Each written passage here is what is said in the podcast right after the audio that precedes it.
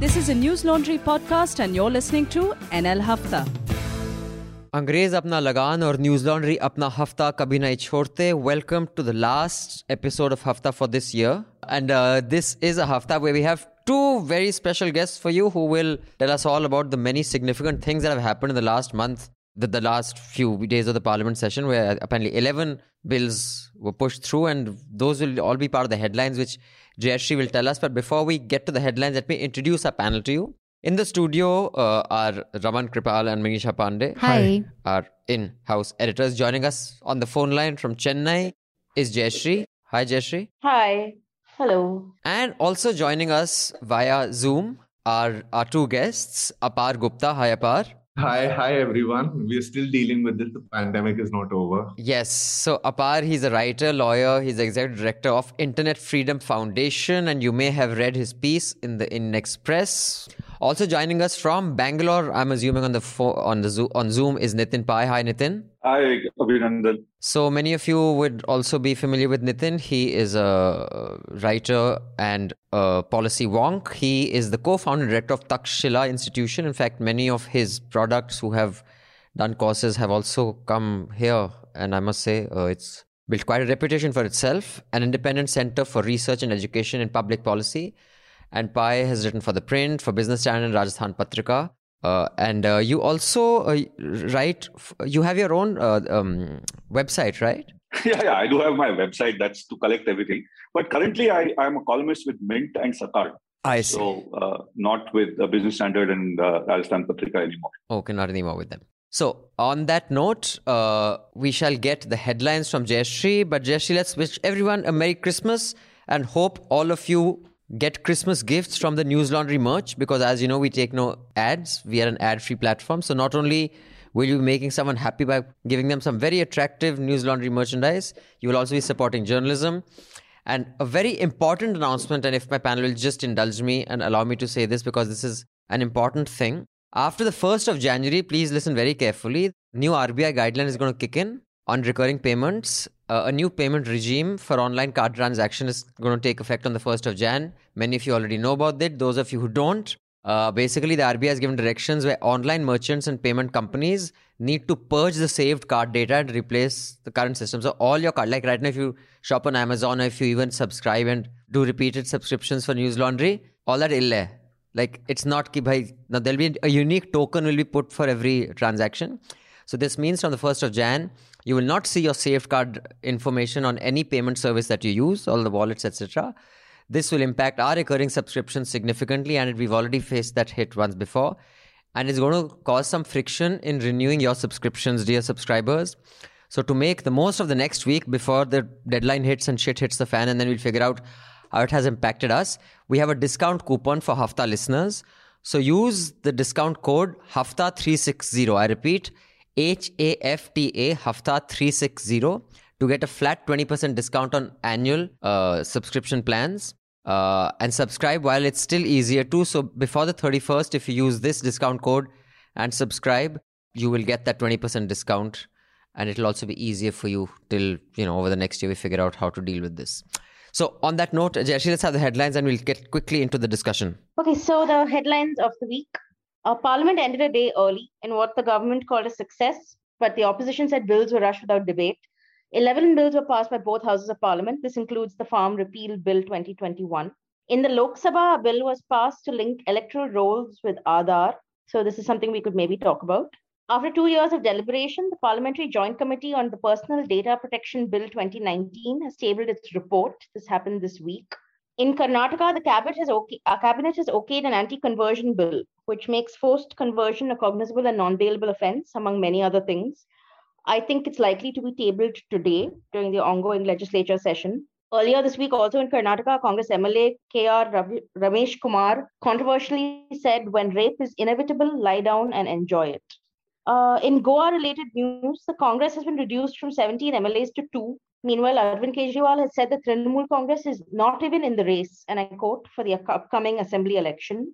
In Punjab, there have been two lynchings in two days following accusations of desecration. The first was at the Golden Temple, and the other was at a village Gurudwar. Also in Punjab, in Ludhiana, two people were killed and four were seriously injured in a blast inside a crowded court complex.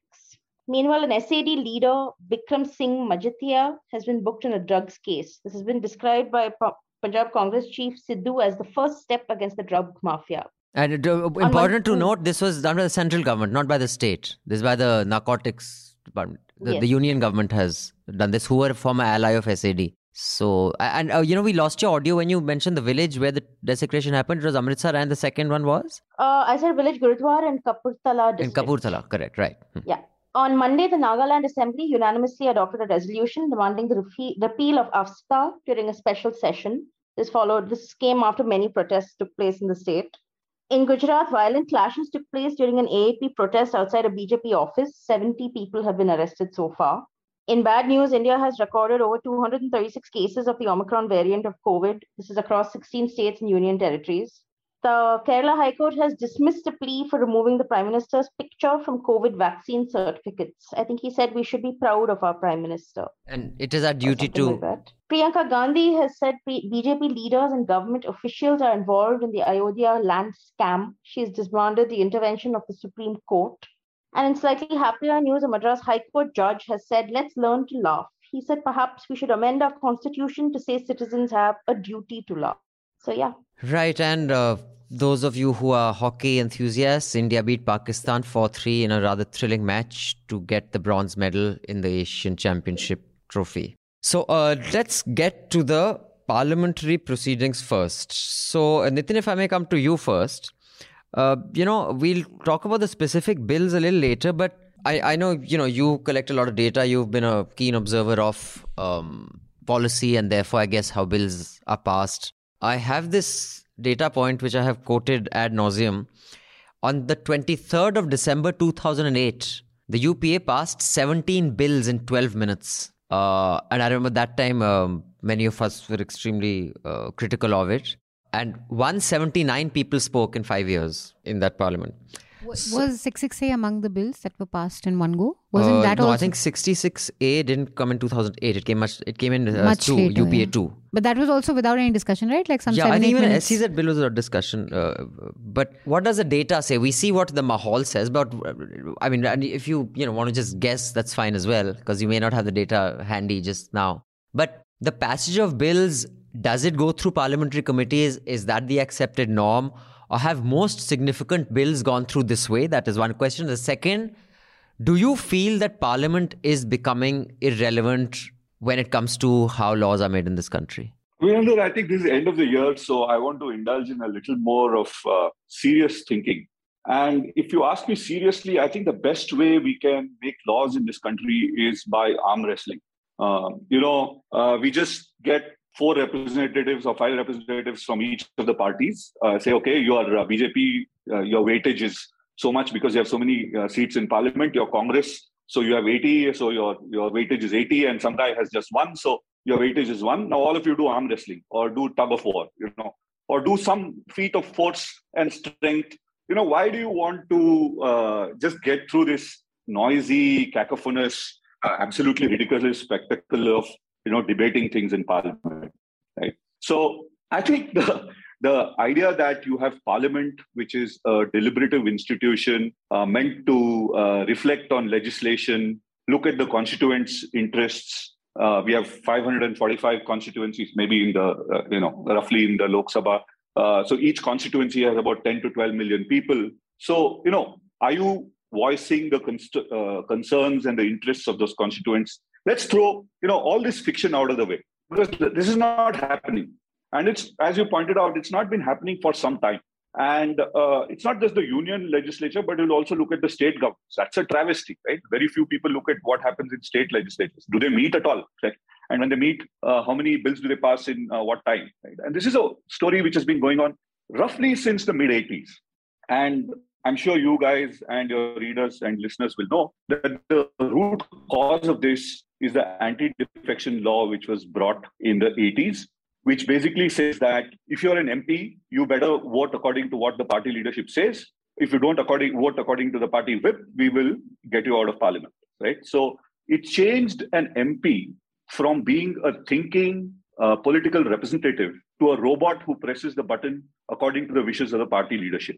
The the the stated objective at that time was to stop what the ayaram gayaram kind of you know someone votes this way one day this way the other day so apparently this would stop that but i'm sure there were ways to prevent that but that is yeah, what was see, yeah. So you, when you muck around with you know constitutional apparatus and machinery, you will have consequences, right? And it so happens that you have consequences today where I mean, really, whether you summon parliament or not, whether parliament deliberates something or not, whether it goes to a uh, committee or not, by and large, as a macro picture, it really doesn't matter. Yet. So I think from 22 onwards, I think we should do arm wrestling. I think it will be far more interesting, or maybe kabaddi because that's Atmanirbhar, right? That's very Indian. So let's let's do uh, kabaddi with the number of players in the teams uh, changing according to the number of votes they got in the election. Right. Okay. Um, uh, we'll come back to specific bills also, but, but Apar on this issue, on specifically how generally bills are passed, Yes. uh, would you like to draw a distinction between now and earlier, uh, or is it just that these guys are, you know, they look a lot more bullies, but the procedures are pretty much uh, not very uh, dissimilar to earlier regimes? What do you make of how Parliament is functioning right now? And also, 12 of them are sitting outside, unprecedented. The they, they were basically punished for, in the previous session, for what was said was, you know, unbecoming behavior, etc. So they were expelled, uh, suspended from the Parliament, but that suspension has been brought to the winter session, which has never happened before, because that sentence should end with that session. Uh, so that also happened this time. Yeah, yeah. So a lot of peculiar things have been happening in Indian Parliament, and here's the thing, Abhinandan. A lot of people like a fan base. Uh, by fan base, mean trolls on Twitter basically think that uh, we level a greater degree of scrutiny on this government because we don't agree with its politics, etc. And that's not correct because let's bring some data here, okay? And let's just look to it from a very non-partisan institution, which is PRS Legislative, and it was with respect to the monsoon session of parliament which happened late uh, last uh, and what they were looking at essentially was the number of bills the government introduced and how many were referred to the standing committees of parliament just to break this down for listeners basically the government introduces a bill. It says we think this is right. Please pass this. Quite often members of the opposition don't agree to it. They don't have the uh, numbers to defeat the bill but the government basically takes in those points of view because also remember each member of opposition is basically a representative of a constituency. They've won an election okay? They represent a large number of people. So to keep that unanimity and also to bring in diversity and diversity adds foresight they send it to a standing committee of parliament. There are various standing committees and they look at these bills. So what does the data say here? Prs data shows that in the first term of the narendra modi government 25% of the bills introduced were referred to committees quote unquote. The figure, however, is much lower than 71% and 16% in the 15th and 14th Lok Sabha, respectively. The Manmohan Singh led UPA government was in power in the 15th and the 14th Lok Sabha. And what's happening right now? Uh, till the monsoon session of Parliament, uh, one in five bills was only sent to such kind of standing committees, which is like in terms of 82 bills, only 17 were sent. And a lot of standing committees are also headed by members of opposition. The, and they don't wear those party hats there. So it doesn't matter if you're from BJP or the Congress. The basic objective is let's all get our views in together, give certain recommendations for side. Because otherwise, it's just a government ministry drafting the bill and then the minister presenting it to parliament and then due to that majority it passing through and becoming law. And potentially somebody like me okay a busybody goes to court and challenges it it gets struck down. This is so inefficient right? So it can be better. This is the value of deliberation and the data is telling us this is not happening. The second thing very quickly i just like to point out is that the government also and not only the government i would say even the houses the Lok Sabha and the Rajya Sabha, and specifically the Speaker and the Secretariat, have been tom-tomming this efficiency. How many laws we are scrapping, how many laws we are passing. And that's a data point we need to be a little much more careful of because as Chakshu Roy from PRS again reminds us, the recent monsoon session of parliament is proof that speed of passing laws trumps their rigorous scrutiny in our legislative process and etc etc he goes the repetition of such legislative function is appalling especially as both government and parliament continue to make the same mistake end of quote so i'll just pause here uh, abhinandan but from the data and expert opinion it seems all is not well Yeah, that shows an unhealthy parliamentary system, which is what was envisaged. Now, if you want to change that, that's a separate matter. But uh, before I open this out to the rest of the panel and who can give us their views on you know just how Parliament has functioned and the highest points or the low I just had a question of you that uh, you were pointing out all the bills that were passed uh, by 2008. UP. What was the media coverage like back then? Like, did it get enough uh, pushback? No, No. no. And BJP, uh, you know, being quote unquote obstructionist in parliament, protesting against the government. What I kind think- of coverage did that get? Because I- the, there's also the thing that with the way the BJP or the current government has been in parliament, there's widespread endorsement among large sections of television media, at least. And the opposition is blamed for being an obstruction, Yeah, but I think obstructionist 2000 force. And this is 2008, so we're talking about the first few years of television news. Yeah. Uh, so things are not as insane as they are now. Also, I think there wasn't. It wasn't this BJP. Uh, the BJP was kind of asleep. Um, it wasn't smelling blood the way this one does. Like, I, I mean, I've spoken to many BJP leaders and I'd like to know Nitin's and Apar's, uh, you know, if you have had any such interactions or conversations. Uh, many of them who may not necessarily uh, endorse the insane agenda that we see in these meetings of, you know, let's kill minorities type of things that, you know, that Ashwini Upadhyay was a part of. And uh, basically, the question that I was putting was that I remember the RSS and very senior RSS people at the time were very unhappy with Atal because Atal was becoming bigger than the RSS. That no one becomes bigger than the RSS. You know, you cannot, like the way he can, you know, Govindacharya was removed overnight and you could not cross him. Uh, even if there's dissatisfaction with Modi becoming bigger than the RSS, they have never faced this kind of power before. They've never tasted it. They actually can get a temple made in Mathura, Kashi, Qutub Minar, wherever the hell they want. So they are not going to risk that. So, I mean, they're saying, let's go full insane. So I, I think that makes a big difference. But, you know, um, that something that's been much in the news is this, what's his name? Joe Manchin, I, th- I don't know how you pronounce it, uh, the US Democrat, who's blocked Biden's Let's Build America Better bill. One, one Democrat, their party only, because they have like 50 50 majority, it's 50 51, whatever. He is not voting with his president. What I think is a $3 trillion bill that this guy wants, out of which only 1.2 they're approving. So one guy who's a Democrat has blocked the bill. Um, is that a good thing or a bad thing? Um, Nitin. See, I think I wrote about this in the context of Nagaland and AFSPA. You know, this whole, and I think your uh, uh, Jayashree mentioned AFSPA in the news readout.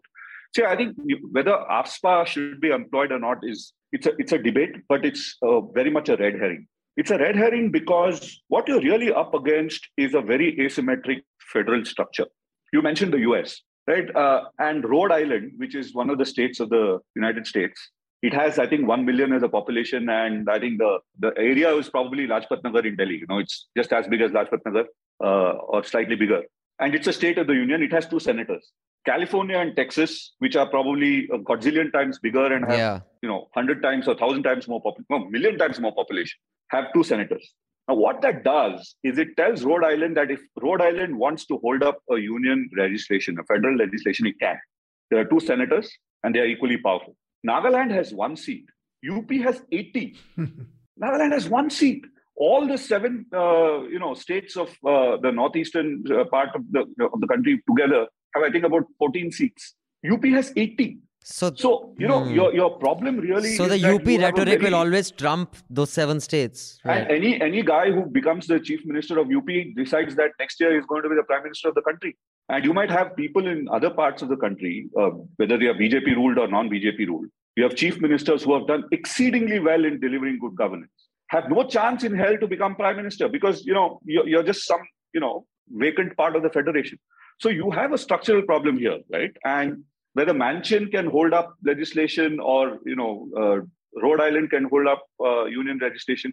it tells you that you are part of the United States of America. right? That's You the same have that- criticism of the Dakotas, also the North Dakota and South Dakota. They have a disproportionately small population, Exactly, and yeah. exactly. So at one level, you could say that look, uh, these guys are holding up legislation, but that, that's why you have Lok Sabha, which is based on population, and Rajya Sabha, which is based on states. Right? correct. In the US, also you have representative, which is based on population, and Senate, which is based on so basically, it's to avoid the majoritarian kind of push Yeah. to which can And completely a lot, of, annihilate. lot of you guys here are fa- fans of Manmohan Singh. I am partly a fan of Manmohan Singh also. But for God, I cannot believe that guy is from Assam. he was a member of the Rajya Sabha from Assam. Can you believe this? Uh, So if, you, if you're willing to play hooky with the constitution, and the, the Supreme Court also came back and said, no, it's okay, Rajya Sabha members can be from anywhere, right? So today you can be from anywhere, and the, the number of seats in the Rajya Sabha also based on the number of seats. So that's what I was saying. Why don't we just decide this on arm wrestling? Yeah? You know, it works wonderfully. Either you do arm wrestling, or you all of us should have uncles who have tractors who are close to Delhi.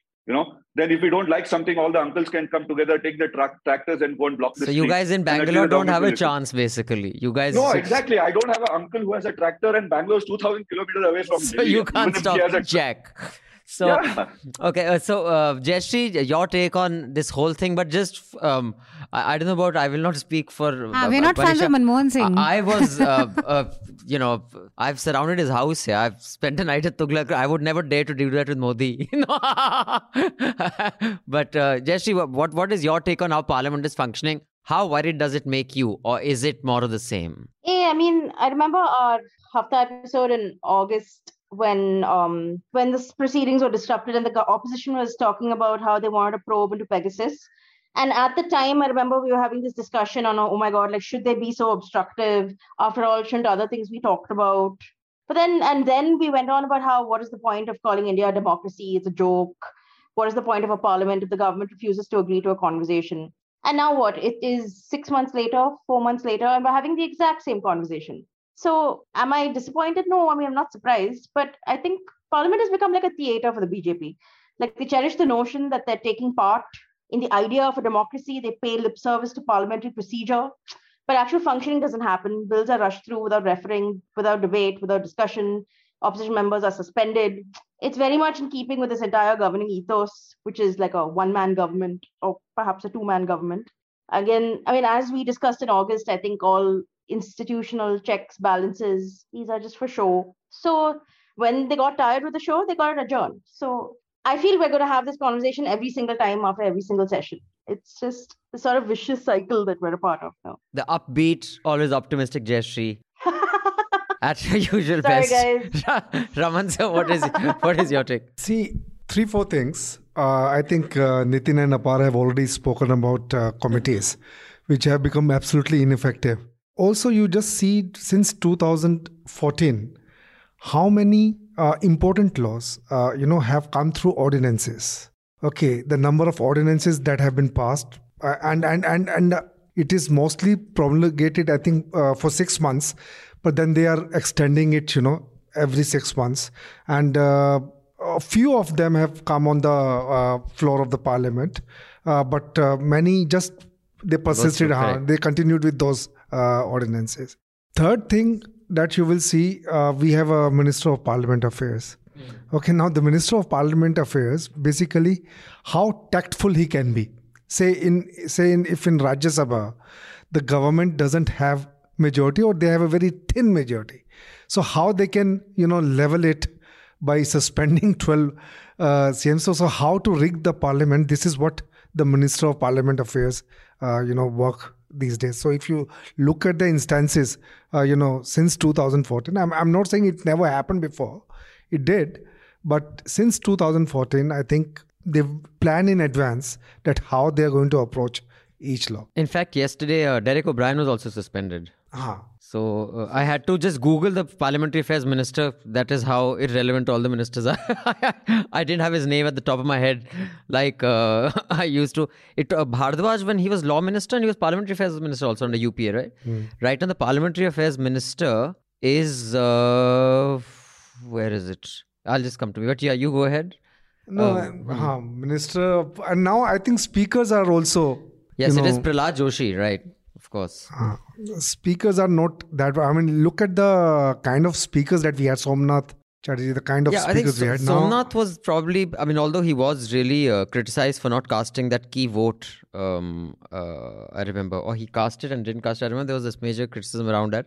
Uh, I, I just find uh, Venkaiah Naidu has also, um, you know, as a BJP party president, he was very. He used to get very irritated if people asked too many questions in a press conference. That persona hasn't left him. He's he's still. I think that whole essence of this you know you being a little indulgent of people speaking is that is not there i think in the the, the nature the just just the personalities of of the speakers manisha you want I to think all of you have covered all the important points here. But yeah, I mean, one also has to think what does the opposition do from here? Because we had this discussion last year also, as Jayashree said, uh, last, yeah, early this year, August. But one does it's not going to change and it's going to be like this. And there doesn't seem, I don't think many people seem to be too bothered with it also because of the kind of coverage this gets, because it's kind of, you know, the opposition is being the obstructionist force here. They are not able to discuss the issues that they should, and the prime minister is doing the right thing or the government is doing the right thing. And there isn't a forum, so to speak, for the opposition to put across a point or even to communicate to the public why it is opposing a certain bill. And also, this doesn't make the noise in prime time, which is a disproportionately small amount of people are watching it, but it has a Yeah. you know outsized impact on decision making. Prime Even time in- debates are on so who tweeted what. It's not really on what bill. Yeah. Even you if see, you I look at think I would- newspapers, I'm wondering like how many newspapers use the word bulldozed through or said or used passed. Hmm. Were these bills really passed? You know. Yeah. So there's You see, I really think Hindu the- the- uses bulldozed quite a bit. Yeah. Mhm. Yeah, Nitin, go You know, ahead. I want to blame the opposition here for lack of imagination, right? Look, you are up against a adversary in parliament who is what it is, right? And you know this for the last several years. You know how much strength you have. You know how much you can get away with making noise, and you know that there is no ad- additional advantage in making more noise and you know, sh- you know, showing things and throwing things around. Because you know, one of the things which economics tells you is that something which is scarce is valuable, right? If there's a lot of, if, the, something is in abundance, it's not valuable. So if everyone's making noise, and you also are making noise, it's not useful. It has no value. So I think the uh, opposition has trapped itself in some kind of a herd mentality that this is the only thing we know and this is the only way we'll behave. There are lots of advantages. I was, for example, you would do the opposite. One of the things that everyone is making noise, you be silent. Let's say, imagine the all the opposition MPs turn up and they're all silent. Nobody speaks. They they turn up in parliament on time. They vote. They do whatever they're supposed to do as MPs, but they don't speak. They don't speak a single word and then see what happens, right? So I think the problem is not just that the ruling party is bulldozing. Of course, it's bulldozing, right? Because it has the strength and it knows it can get away with it. It doesn't understand that the more you sweat in parliament, the less you bleed on the streets. It just doesn't understand it, despite having itself, uh, I mean, having been challenged so many times, it doesn't understand.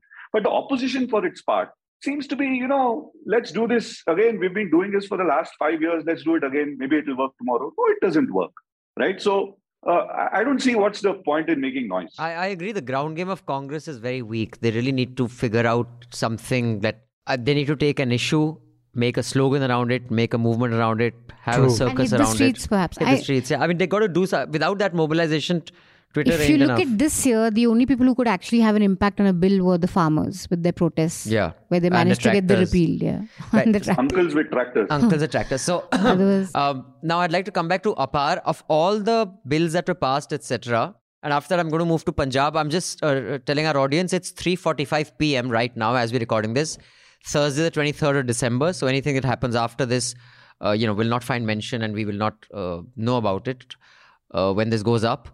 Uh, but uh, we have a new subscription plan, which I mentioned. You should use that Hafta 360 discount code because from the 1st of Jan, there's a new guidelines. The RBI's, you know, uh, the credit card online transactions regime takes over. Uh, we have a new subscription plan. In fact, you can save 8,000 rupees if you uh, subscribe for three years and you'll get a lot of free merch. We have some fantastic merch. So you can go on the NL store or go on our website and subscribe, get the discount, and get free merch for a long period of time. Now, Apar out of all the bills that are passed, and I'm sure it's not an easy one to take a pick on, but why does the this particular bill worry you so much? What are the implications? And I believe at least one election commissioner, former election commissioner, has welcomed it, saying that it may, it may, nahi, it will eliminate du- duplication of votes that you know from two places. And specifically, what the this electoral reforms bill does is it uh, on the floor of the House, Kiran Rijiju said that it's not compulsory to link it to your Aadhaar card and your voter ID card. But apparently, the way the bill is worded, it is it leaves it to the government as to what under what circumstances you don't have to. And I'd like to add that they said the same thing about Aadhaar and passport. They said the same thing about Aadhaar and driving license. But no matter where you go, you go with any ID. They say nahi Aadhaar lai hai. So I, I don't know whether it matters what is said in Parliament because uh, uh, on the ground, and, and in fact, it's very irritating even during the COVID thing. And I, I don't know if any policymakers listen to this podcast. Uh, When we were driving to uh, Uttarakhand and I had the COVID certificates because my sister is a single mother. And I was like, there's a certificate बच्चे के बाप का नाम है sir बाप का नाम डालना जरूरी नहीं है सर नहीं जरूरी है मैंने कहा नहीं है सुप्रीम कोर्ट ने बोला है बट अगर आपका जो लास्ट माइल पे जो बंदा बॉर्डर पे बैठा है उसको ये अक्ल नहीं है Jhanda, do what the fuck you want in parliament and has no bloody, you know, this thing. But yeah, why is this of concern to you, Apar? Can you explain the implications and your concerns? I have worked on the Aadhaar matter. So I was a lawyer for some of the parties challenging the constitutional constitutionality of Aadhaar, where the Supreme Court struck down its linking with bank linking, which was mandatory and also mobile. But you're pointing to the much more practical implication. Well, if we go to why does the bank still message us like it has some special relationship, even though they are relationship managers. Let's just be clear the amount of emails and messages we get still for link or pop-ups we get for linking our Aadhaar accounts even today makes it seem that it's still there. It's vol it's not voluntary, it's mandatory. And you're pointing out a very important thing because a lot of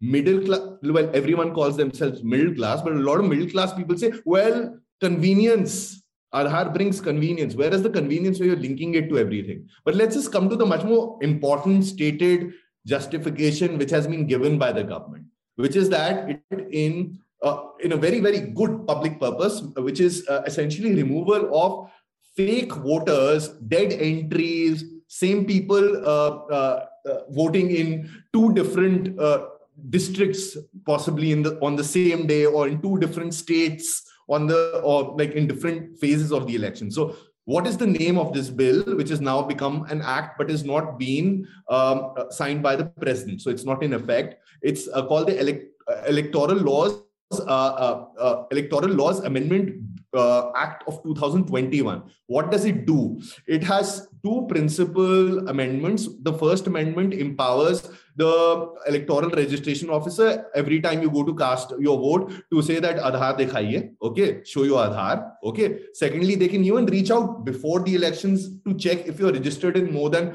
two constituencies, whether I'm registered in Saket and Malviya Nagar in Delhi, okay, as Apar Gupta on the basis of two different IDs holding two different election registrations. So Aadhaar will link to both of them and one of them will be removed, okay, theoretically, thereby also cleaning the rolls. And the third uh, thing is that the central government, which is which will be through any other uh, ministry, will basically seed all our Aadhaars okay, ask for us to seed all our Aadhaars with uh, our election IDs. Now, the waiver which has been given, which Mr. Kiran Rijiju was stating, Ministry of, Minister of Law and Justice, is stating that, well, you can get an exemption against this. You can furnish any other ID. But if you look at the language, and I'll just read it, this is what it says. So, Section 23, Clause 6 that uh, no application for inclusion of name in the electoral roll shall be denied and no entries in the electoral roll shall be deleted for inability of an individual to furnish or intimate Aadhaar number due to such sufficient cause as may be prescribed.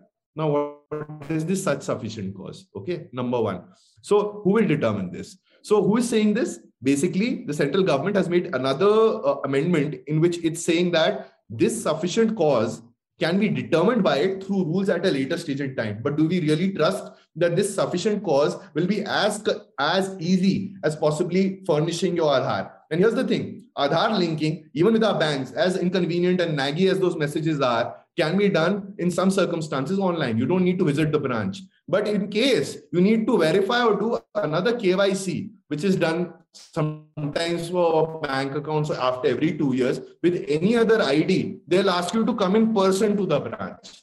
Okay. And for a lot of people, that is the difference between Aadhaar being the default or the other ID being an actual viable choice. So, for instance, if a passport or a driving license is being asked to be verified against your electoral roll, you have to go physically to the electoral officers uh, with a notarized copy, etc. Who will do that, right? So it won't be truly voluntary. Aadhaar will be seated. But why are people like me angry? Why am I talking in such an excited way? Two basic issues. The first issue is placed in the bucket which is called exclusion. A lot of people will get excluded because prior experience has shown when you link the Aadhaar database to a pre-existing database, legitimate, legitimate, real people get even their single entry for ration struck off. This is noted not as per civil society activists, but in the 2019 National Economic Survey, which says there's exclusion of 8 to 12%. Now, what happens even if there's an exclusion of 4 to 6% of actual people in the electoral rolls, it basically swings the entire election. Now, even though the CSDS Lokniti 2019 post poll percentages show that NDA got 44%, UPA got 26% votes,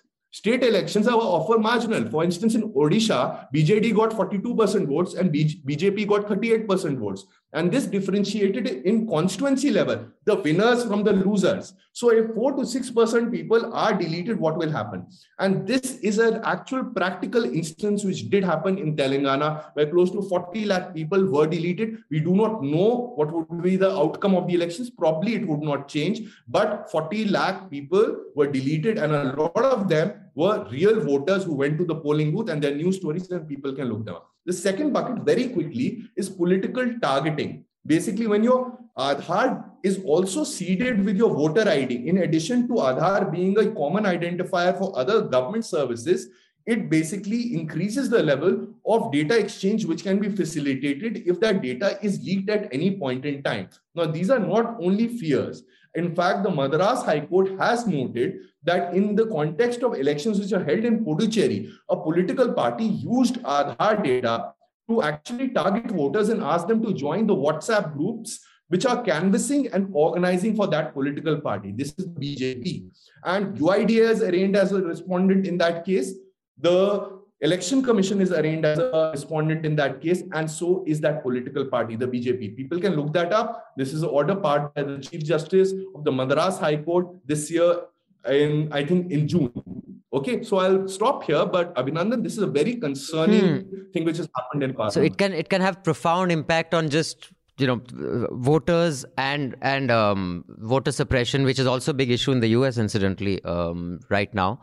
In fact, my recommendation has also got to do with that. But Nitin, uh, if I, you want to, yeah, sorry, Jayashree, go ahead before I go to Nitin. Could, could, I, could I ask a quick question? Sure. Uh, I just want to ask. So, um, I know that what how does this address the issue of um, non-citizens because i know non-citizens can get an Aadhaar card right but obviously a non-citizen cannot vote. So so they don't have to link anything? to even more confusion with the passage of this? Yes the very basis of the Aadhaar database as professor subhashish banerjee has written in the indian express today is 182 days of residence in india. It yeah. is not the certification of citizenship and citizenship is the basis of our right to cast our vote which is verified. Okay exactly. so you're completely right jayashree. But unfortunately when this bill was introduced when these objections were put by members of parliament lok sabha the debate was wrapped up in 40 minutes with a voice vote and this bill was passed so we don't know what's the answer no, I, I see it as a i mean uh, a larger conspiracy hmm. i mean if you could not uh, you know exclude people you, the exclusion didn't happen uh, through their CA act. Mm-hmm. So they have brought this particular. In in fact, that circularity law. of logic is what what Apar said. Even in CA and NRC, mm. you know, it is Indian citizens need not worry; it won't impact them. Ah. But who's an Indian citizen? We'll tell you. Yes. So there was that Again. circularity of logic, which is there here also. You don't ah. have to. It's not compulsory to link it, but the circumstances we'll tell you. So. Uh, but yeah, Nitin, uh, if you want to weigh in on this before uh, we come to some questions on Karnataka that that our panel will have for you. But yeah, on, on, on the passage of bills and this specific one, you have any views? See, it's back to the same story, you know, that uh, look at the farm bills. I think the farm bills were necessary and much of what they actually tried to achieve was necessary for India's progress, right? For the farm progress itself. You just have a lot of people uh, in very low productivity traps and in parliament. It just so happens that in, in agriculture, it just so happens that they were asked to trust an unknown God right? It's a known devil versus unknown God. And, uh, you know, and you just ran this through parliament. You didn't really sweat it out. You didn't even, I mean, uh, 50% of the people uh, of the country are in farming. So you would have had a nation, national level consultation to get people on board to say that this is actually good for you. Consult, you know, give and take, and then bring in that legislation and take it through parliament. But you, you know, you sort of railroad it to parliament and people are just unwilling to trust this unknown god right? They say rather stay with the known devil. And then they'll have uh, uncles and tractors uh, to show right? So ultimately what you have to do you have to roll it back. So i won't be surprised if this particular legislation also goes the same way. Uh, i don't think it might be uh, specifically tra- uh, tractors and uncles but it will be you know if you're depriving people of the right to vote courts may right, step at, in at one particular level if you're depriving people of the right to vote and you're doing this at a scale which is uh, large enough, you're going to have a pushback, right? So I think the unfortunate story here is that parliament and parliamentary processes exist for a reason to build consensus, whatever it is. I mean, uh, Apar and I can have different views on the bill, but we are not we are not MPs. It's not for us to legislate. Right? The point is you must think about all of this when you're legislating. But when you railroad it to parliament, none of this happens. And then when you have to uh, you know uh, face the people and people do weird things with legislation, and then you're caught you know you're caught out there and you, know, you have to defend yourself, and then maybe you have to recant because something else happens, right? So we're just going deeper into and deeper into this territory of legislation by fiat, uh, you know, uh, non-consultation, and even if the the content of the legislation is good and necessary, right? And who is to say? I mean, this is a philosophical problem. Who is to say that the content of the legislation is good or bad when you have not even discussed it in Parliament? Right? The test of good and bad Yeah. is actually parliamentary discourse, not what you, Nitin or Apar or Abhinandan think. Right. So before we move to Karnataka, Manisha, you have anything to add on any of these elements of the bill passage, the specific bill? Anyone has anything No, to add on this? I think we can move on to Karnataka. because Karnataka also has some serious legislation happening, and not just that, the action on the ground is significant. So we have had um, people on the Hafta from Karnataka in the past as well, uh, but in fact, most of them have been like reporters. Uh, Nitin is the first time I think we're getting a policy expert, uh, a think tank, you know, someone heading a think tank. So it'll be interesting to have his view. Uh, so one is I'm going to ask you a general question about Karnataka, and then you can tell us about this particular anti-conversion bill, which is causing huge amount of headlines, and um, there are churches under attack. Uh, I personally believe th- these are just dog whistles for the cultural agenda, which was always the agenda for the BJP. I don't think they ever had an economic project. There is no economic project in my view, but in the south, you know, BJP has found it very difficult to make any sort of dent in Kerala, Tamil Nadu, or Andhra, Telangana, Seemandhra, you know, however you want to split it up. But Karnataka, they have made significant gains, you know, ever since the past, the, the, the whole uh, South cannot be touched by BJP kind of uh, narrative was there. But this is the only place they've actually really made a significant impact. A, what is it that separates Karnataka from the rest of the three or four states of South? Where BJP can make an impact and the others they can't? And B, this particular bill, uh, what is your reading of it? Since you know you do, I'm sure, scrutinize bills and figure out the goods and bads and other alternatives. What distinguishes Karnataka from the other southern states? I think the quality of the sambar. I think we do it much, much better. No, but, I don't but, But agree. seriously, I think it's to do with the fact that uh, Karnataka is, uh, you know, uh, it's at the margins of what is uh, uh, the southern uh, belt and the rest of India, right? So in that sense, it's it's it's a marginal. You know, I mean, marginal in the technical sense. And you would see that the northern parts of Karnataka are very different from the southern parts. They were cobbled together from different parts of pre-colonial, pre-independence India. So the politics is very different. The coastal belt is different. The southern uh, Karnataka belt is different. The northern belt is different. So uh, I would look at it as, I mean, I'm not an expert in uh, politics and electoral, electoral politics, so I wouldn't know. But I think the the texture of the state is that Karnataka has very strong regional differences as compared to Tamil Nadu or Kerala and other places. On the conversion thing, you know, there's a broader point here. The broader point is that most of our political leaders and uh, MLAs are no longer leaders, but actually followers of uh, the public mood, right? Uh, at one point, we had leaders. Leaders, as in say, like, look, you have the courage to say, look, this is wrong. You know, we won't go in this direction, right? We don't have those kind of guys uh, anymore. You only have people who follow the public mood, and they'll do whatever is publicly acceptable, popular, and so on. What's happening across the country, and unfortunately, it's started happening a lot more in Karnataka, is that people find that they can champion bigoted causes and become famous and popular. And the political system is unable to stop them. Now, many of the people in the BJP government in Karnataka, whom I know personally, are very decent guys. Uh, I mean, I, I wouldn't think that on their own they would champion something like anti conversion or attacks on Christians or any of those things. On their own, they wouldn't. But here you have a situation where there is a lot of popularity amplified by social media, amplified by the national media, which uh, uh, emphasizes uh, bigotry, right? There are rewards to bigotry. And the political leadership and the political class just stands behind them and says, okay, uh, I, I don't want to uh, lose face or I don't want to lose points by seeing by being seen as uh, you know anti-Hindu or anti-Hindutva or something like that, right? So that's that's the game which is going on, uh, and you can't stop it. And again, I'll come back to federalism. I don't think any chief minister of any state thinks in terms of that state anymore.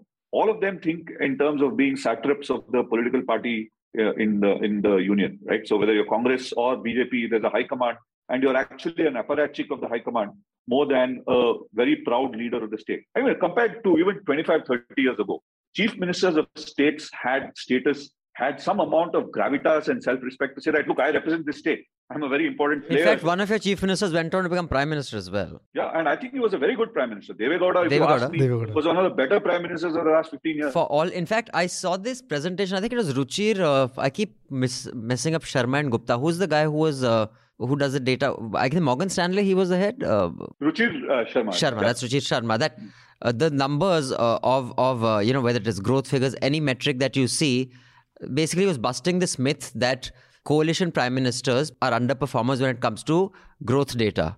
Uh, and he showed uh, that the so-called coalition prime minister like Gujral and Devegowda's numbers on those metrics were better than the so-called stable governments. Uh, so it's quite an interesting presentation at some point. But uh, in 2007 is when you know uh, BJP I think first came in, and that was coincided with BJP's decline at the center. Is when, uh, if I'm not wrong, Yediyurappa was the first BJP chief minister of, of uh, Karnataka, right? Before that, there was it was either Janata Dal or Congress, Janata Dal, Congress, like that. So should he be credited with giving BJP the hold? Of course, now he's been sidelined, but was it him that did it? Because BJP nationally was in fact on the decline. Who made it a political force in, in Karnataka at a time when BJP was not particularly rocking the world anywhere else? Oh, absolutely, B.S. Yediyurappa. Okay. Uh, I remember Yediyurappa uh, being a lonely voice in uh, in the wilderness in uh, 25, 30 years ago, and the man really built the party from scratch. Now, what you have is in the last 10 to 15 years, uh, a greater political mobilization of the BJP, online, social media, etc., which has created uh, a narrative which is supporting the BJP. But electorally, for uh, you know, for bu- uh, building up the party in the state and forming the government, it's Yediyurappa. Now, this particular bill, um, the anti-conversion bill, uh, I haven't read the bill, and I'll just come to Apar and Jayashree and anyone on the panel who may have. Um, they say only forceful conversions will not be allowed. Is forceful conversion defined very clearly, or are we again going to the circularity of Same logic? Uttar Pradesh logic. I we will decide what is forceful and what is not forceful. And and and in fact, there have been 39 attacks on churches and Christians uh, since this. I, I don't know whether since this bill has been drafted or in just the last week. I'll just check the data on that. But uh, yeah, Nathan, what do you make of it? Have you had the chance to go through the bill and really No, scrutinize it? I, I, I I find uh, the topic disgusting, so I haven't even looked at it. Hmm. Because if you ask me, it's none of the nobody's business to uh, monitor who converts to what religion or what anybody's religion is, forcefully or otherwise. I mean, even if it's for money or for inducement or whatever, it's a personal a person's personal choice. I don't think anyone, uh, the society or the state, should have any business looking at it. So I just find the topic disgusting. So I don't even want to look at it. right. I have many things I want to rant about. Yes, please tell us about that, Jayashree. Okay, one just to add on as to why um, the BJP did well in Karnataka. I mean, it does go back a long way, as Nitin explained. But also, I do think it was um, one issue was the lack of a strong local political party movement based on social justice in Karnataka. I mean, Kerala had the left, Tamil Nadu had the Dravidian movements, AP Telangana, for what it's worth, had NT Ramarao, the Telugu Desam party. Karnataka lacked it, which also gave it space for the BJP to do well. With respect to the conversion bill, the anti-conversion bill, I've not read it in entirety, of course. But yes, like Nitin said, it's just repulsive. The idea that it thinks it can intrude on something so personal.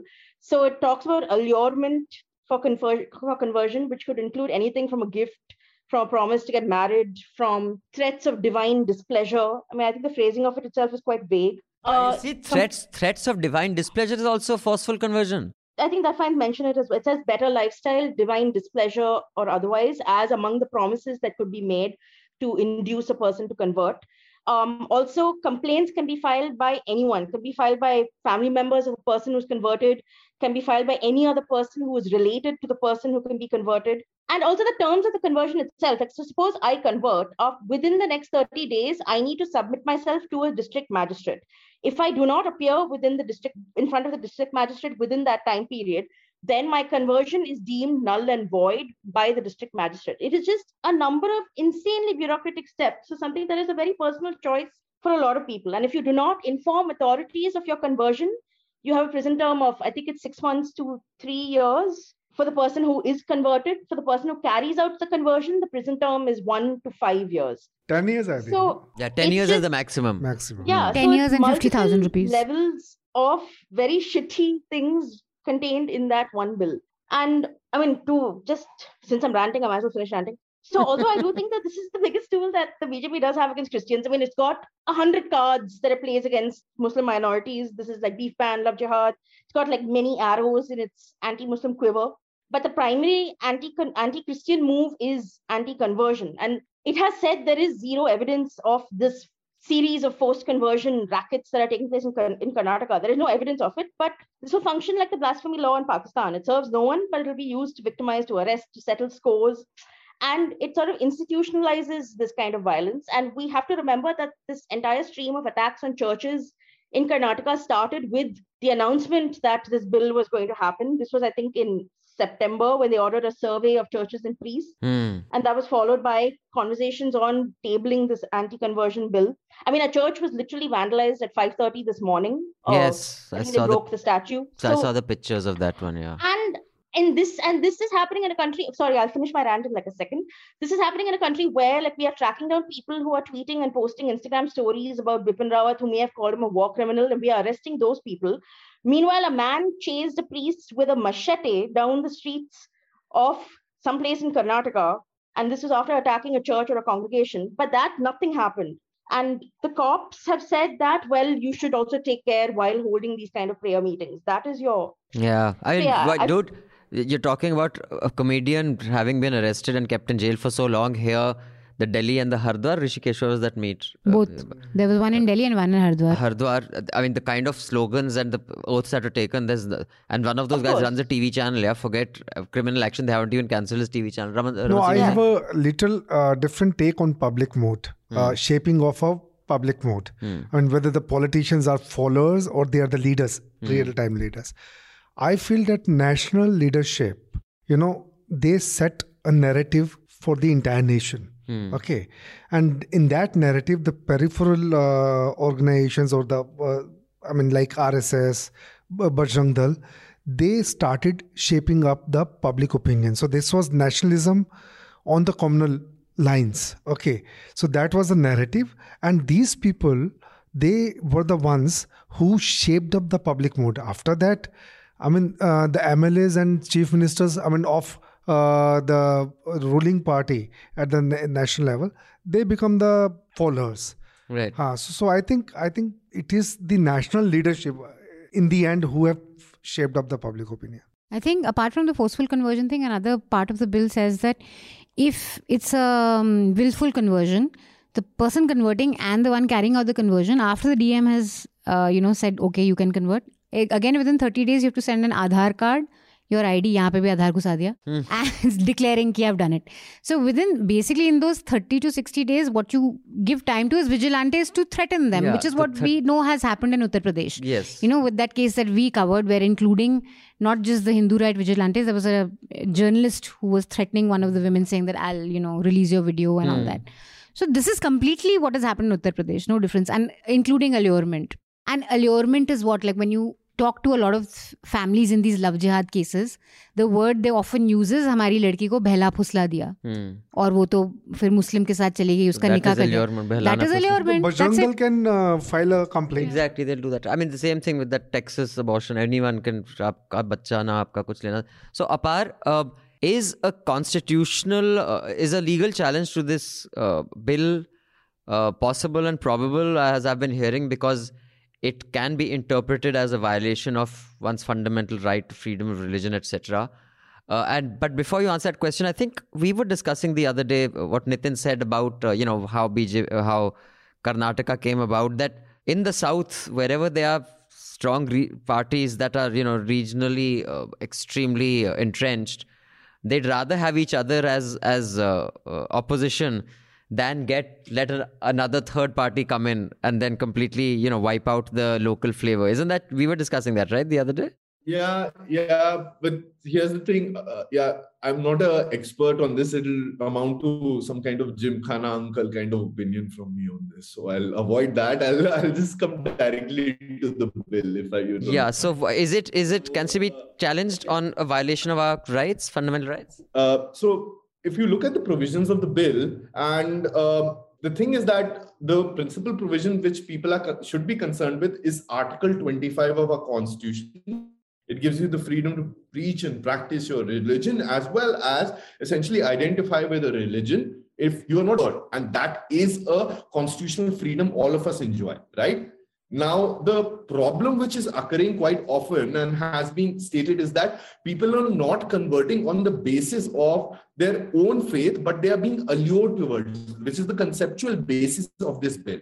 However, it's shifting the burden onto a person who has converted, okay, to justify that conversion. And secondly, by tilting this entire provision, like your default is that if you have converted under this bill to a religion, it would mean that there is some form of allurement because the burden of proof is cast on that person. So I think there are very strong constitutional grounds to challenge it. I've also seen a PUCL fact-finding report, a joint statement by several Karnataka groups, and I believe a legal challenge will be filed if it's not already filed against this. However, what will the courts do about it? Will they clearly lay down this is unconstitutional? I'm not really clear because if you remember, not even uh, recently, but there was a also a spate of um, uh, of legislations regarding uh, consumption of beef, which we saw some time back, right? Um, uh, and what happened there was consumption of beef is not illegal. Storage is not illegal. What is illegal and what is defined as illegal is the slaughter of cows, right? Which was illegal by itself. So, but the laws which were made overcame this boundary and said even if you're in possession of beef, you are basically a criminal. And what often happened was people were targeted under these laws, these constitutionality was challenged, they were struck down in part by the Bombay Court, but then these cases were appealed to the Supreme Court. They remain pending there. So, what happens in this, the larger question, I think, from the legal community, which should be communicated to people now, should not be the question will this law be challenged? It should be will this case be heard? So, what you're saying is the law could be challenged, but whether the case is heard or not is. So, uh, uh, Nitin, um, on uh, you know i know you don't want to comment on the anti-conversion bill but before we let you go uh, you know i just would like to know your views on any of the other policy related issues and i have a specific question but before we come to that uh, apar swiggy just released a list of the top ordered items in different cities and uh, Delhi, the most ordered item was uh, some McAloo, McPuff, something. Yeah, funny. yeah, aloo tikki burger or something like. Shame Mac- on you from guys. McDonald's. Shame on- no, no, most ordered on Swiggy. No, no, but McAloo tikki is mostly So, no, McDonald's. basically, right? aloo No, no, tikki not burger. McAloo tikki. It's some paneer McPuff. NCR, something, guys, weird guys, transmogrified guys, food. it's NCR. NCR, not just Delhi, NCR. So it's it was. How the good mighty have fallen. Okay, So and the second most ordered item was masala dosa. Just, just so, So you know. sweet. So, so uh, Yeah, but and- also because people in Madras are not going to be sitting and ordering masala dosa because we just make it at home. correct. No, but uh, but that one. You know, but one, also the- there's they, so one- they did many states and cities, etc. But the one obviously missing from the list was Kerala, and I was figuring because where it was number one beef. So if they would have published this, Swiggy would have been attacked. So they said Kerala ko chhod do. Let's not tell the country who orders what there. Let's stick to these safe cities where it's all veg stuff being ordered. But you were saying, Manisha. No, I don't know. But chicken biryani is, I think, the most common uh, again- uh, denominator in all of that. Zomato had biryani. Our wonderful producer Lippy tells us Zomato also gave a list of biryani. Was so that is that- that's an outlier. You can remove one person is ordering one thousand biryanis, and that should be removed. You know the top five and the bottom five should be removed. But um, you know, Nitin, before you go, uh, you would describe yourself as someone who, of course, uh, you know, puts at, and I've you know read a lot of what you write. Uh, you do have a you you favor market uh, logic uh, as opposed to state control, which uh, in a in a lot of ways I guess people around the world do, because the state control model is falling apart in many places. But specifically on the promise of Modi, because I know many people did, and in fact, two very good friends of mine uh, who are bankers, uh, of course, they completely turned around in 2016.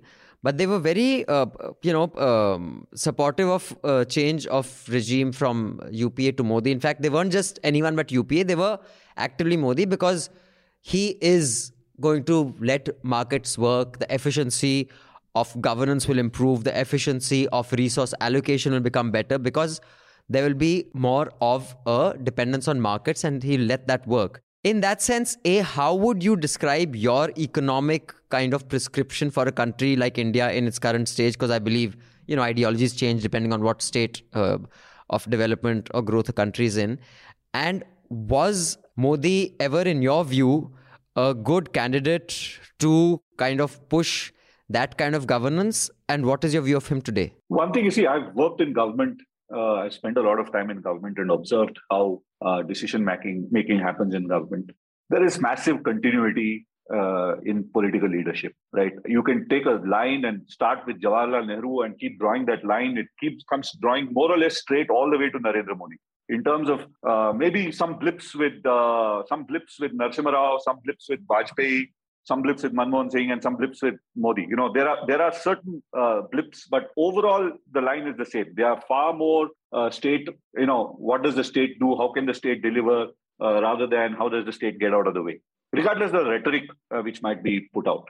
Now, the problem is not just that the political leaders are like that, but they're cut off the same cloth as the rest of the population. So you talk to a lot of people in the country, they say, why doesn't the government give me cheaper petrol? Right? Why doesn't the government make petrol cheaper?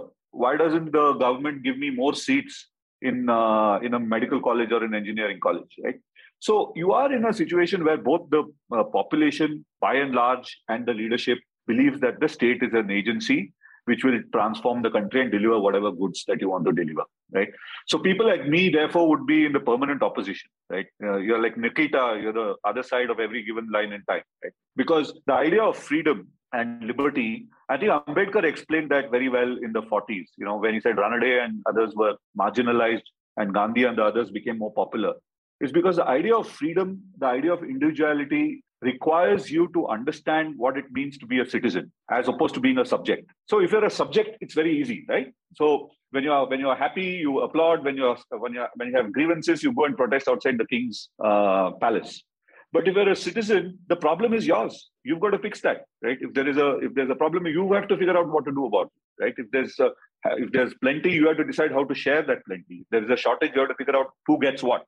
And I think that idea of citizenship, where an individual makes decisions beyond voting for whoever you want, it doesn't exist, right? So for people like me, I would say, look, the market, you know, reform, etc., were just stories which were told to us in the 90s. It's not really happened the real reform is yet to happen. I mean, you have the state doing everything. I mean, the state runs railways, the state makes soaps, the state stopped running airlines uh, mercifully. But that's just the beginning, right? The state decides uh, what caste you are, the state decides whether you can have a religion or not. I mean, all this is giving more power to the state, right? It's not just uh, it's not just uh, in economic domain. So we have to now figure out this path out of being under the thumb of the state regardless of whether the, the state is controlled by a populist uh, nationalist party or it's uh, con- controlled by a leftist, center left, progressive party. It really doesn't matter. You're under the thumb of the state, and the weight of the state is on you. It stifles your freedom, it stifles your prosperity. Um, anyone in the panel would like to have any views on that? Please do come in because after that, we'll let our guests go. Uh, but Apar, you want to come on on this? Uh, you know, on an ideological spectrum, where do you see us at the stage we're in right now? Do you think a lot of people actually did back Modi because they thought he'd be pro markets and he hasn't turned out that way? Because maybe Mr. Adani would disagree. Or do you? Hey, uh, I just want to come in once, Abhinandan. Uh, just one point here is that people don't understand the difference between pro market and pro business. Right? You can be pro business, right? right? But that's not the same as being pro market. So if you play the game of monopoly, everybody wants to be the monopolist. Every business person wants to be a monopolist. Hmm. A business person doesn't like competition right? Competition is something which the state and the governance should provide right? And very few uh, people realize this. I think very few politicians realize that i think that's a very important distinction. Yeah I'm, I'm, I'm glad you made that. In fact i just did made the same mistake of, of completely equating the two. But yeah that's a very important distinction. It must be made because the assumption is that the market will reward the efficient and punish the inefficient and often monopolies can become inefficient especially if it's crony capitalism. But that's not the same as being pro market so Um, Apar, uh, I'd like you to come in on this because there's a legal aspect. I mean, I always used to feel because, uh, you know, at different ages in our lives, we're on different points of the ideological spectrum. I, I think the biggest um, uh, difference in Rao's uh, liberalization of the, the, the regime where you know corporations are powerful was that you can watch you, the justice system in America. And I was just discussing with Manisha what Nitin said that it gives the citizens so much of responsibility. Like this morning, uh, I forget the name of the you know one of the cops who's being tried who shot uh, you know uh, that uh, I think it was a black lady. In, instead of her taser, she said, "I took out my gun and I shot." And the the jury has asked the judge that if we can't come to a decision, what do we do? Now, I was just saying the juries are so powerful over there. These are regular people like you and me who are going to be deciding on the outcome of. I mean, th- these are profound outcomes. But that's the kind of responsibility that even an ordinary citizen has over there or can, can be entrusted with. But a place where, you know, one of the largest corporations, I'm talking about a specific case where, you know, McDonald's was taken to court by the 17 year old lady who got burnt because of their coffee. And there are a lot of fake news around that that she got six and a half million, she got eight million. The real case is actually there. You can read about it. She just got under two million. But the fact is that yes, it was a case of her getting scalded by a coffee. Um, I, I don't imagine, and I, I will, you know, I'm happy to say this on record. I have had collection agents of one of the largest corporations in the country come to my office about 10 years ago. Of course, they thought you can come to Delhi and threaten someone with parting with money when it's not owed. They learned otherwise that is not possible. But the fact is, they could do shit like that. ICICI Bank was pulled up for doing shit like that. Uh, should not judicial reforms kind of precede market reforms? So at least you have a forum where a regular consumer can take on the largest corporation. And do you think that would change how people view the economic ideology if if that was there? You think a lot of people who are not very distrustful of market because it can't make the distinguish they can't distinguish market and business friendly policies would change their mind if judicial reforms made the judicial system more efficient and thus I had a chance of challenging someone who's giving me shit service and trying to extort money from me, even if that person is a you know, Mukesh Ambani, like uh, Kenneth Lay can be escorted into the court. And that time, and one of the seventh largest corporation in the world when Ken Lay was, you know, uh, arrested. So do you think that would impact people's economic uh, view as well, Apar? Uh, I think to some degree, inefficiencies in court processes have led to a great degree of distrust uh, from what is the state capacity to deliver on its promises. So if it picks up a duty, it should do that efficiently. So the day-to-day uh, experience of a person ever going to a court is one of fear. Okay, or dealing with the cops is one of fear. Um, so the core functions itself are not being constitutionally discharged, and that is a big problem, London. And I think that does play into the wider cynicism of the role of government and exactly what Nitin is saying. You are under the thumb of the government by itself. So even when there are certain, like I, I have a very different view of uh, the state um, than Nitin has expressed. I'm much more of a social democrat. So I do believe in a certain degree of regulation uh, which is necessary given that people are very india is a very unequal society. But uh, even then uh, you know there is a very good argument to be made that what are the judicial reforms? Have they happened? Let's just look at what's happened in the judiciary. So the first law actually which was passed by the first term of the narendra modi government was to reform the judiciary the appointments process. But as many uh, things which has happened the there is a social problem which uh, leads to a policy decision but the policy decision doesn't help address that problem but ends up benefiting the government so the selection panel in that which is removed from the collegium essentially concentrated power amongst the uh, amongst the government as well as parliamentarians. It didn't have that level of independence, which is one of the reasons it was struck down. And I'm against the collegium system.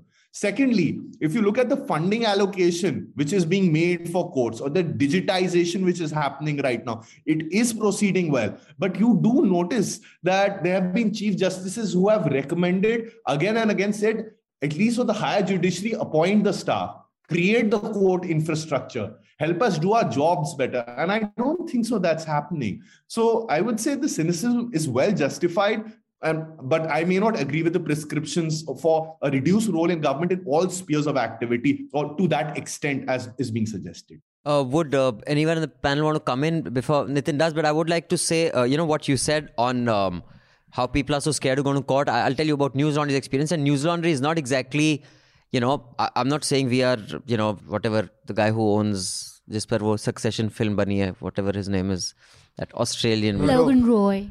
Logan Roy तो वो है अच्छा मतलब. नहीं he is the whatever guy. वो Murdoch. the Yeah, I mean, it's not हाँ. Murdoch. It could. I I don't mean, know. one of Anyway, the- It is. I'm not Murdoch or Jan, but अपनी इतनी औकात है that we can One of go the to court Murdochs. because our subscribers they topped up our legal fund. And a lot of the lawyers, you know, they give us huge discounts because there are a lot of lawyers who give, you know, Apar has offered us pro bono advice uh, often, and there's so many people who do it.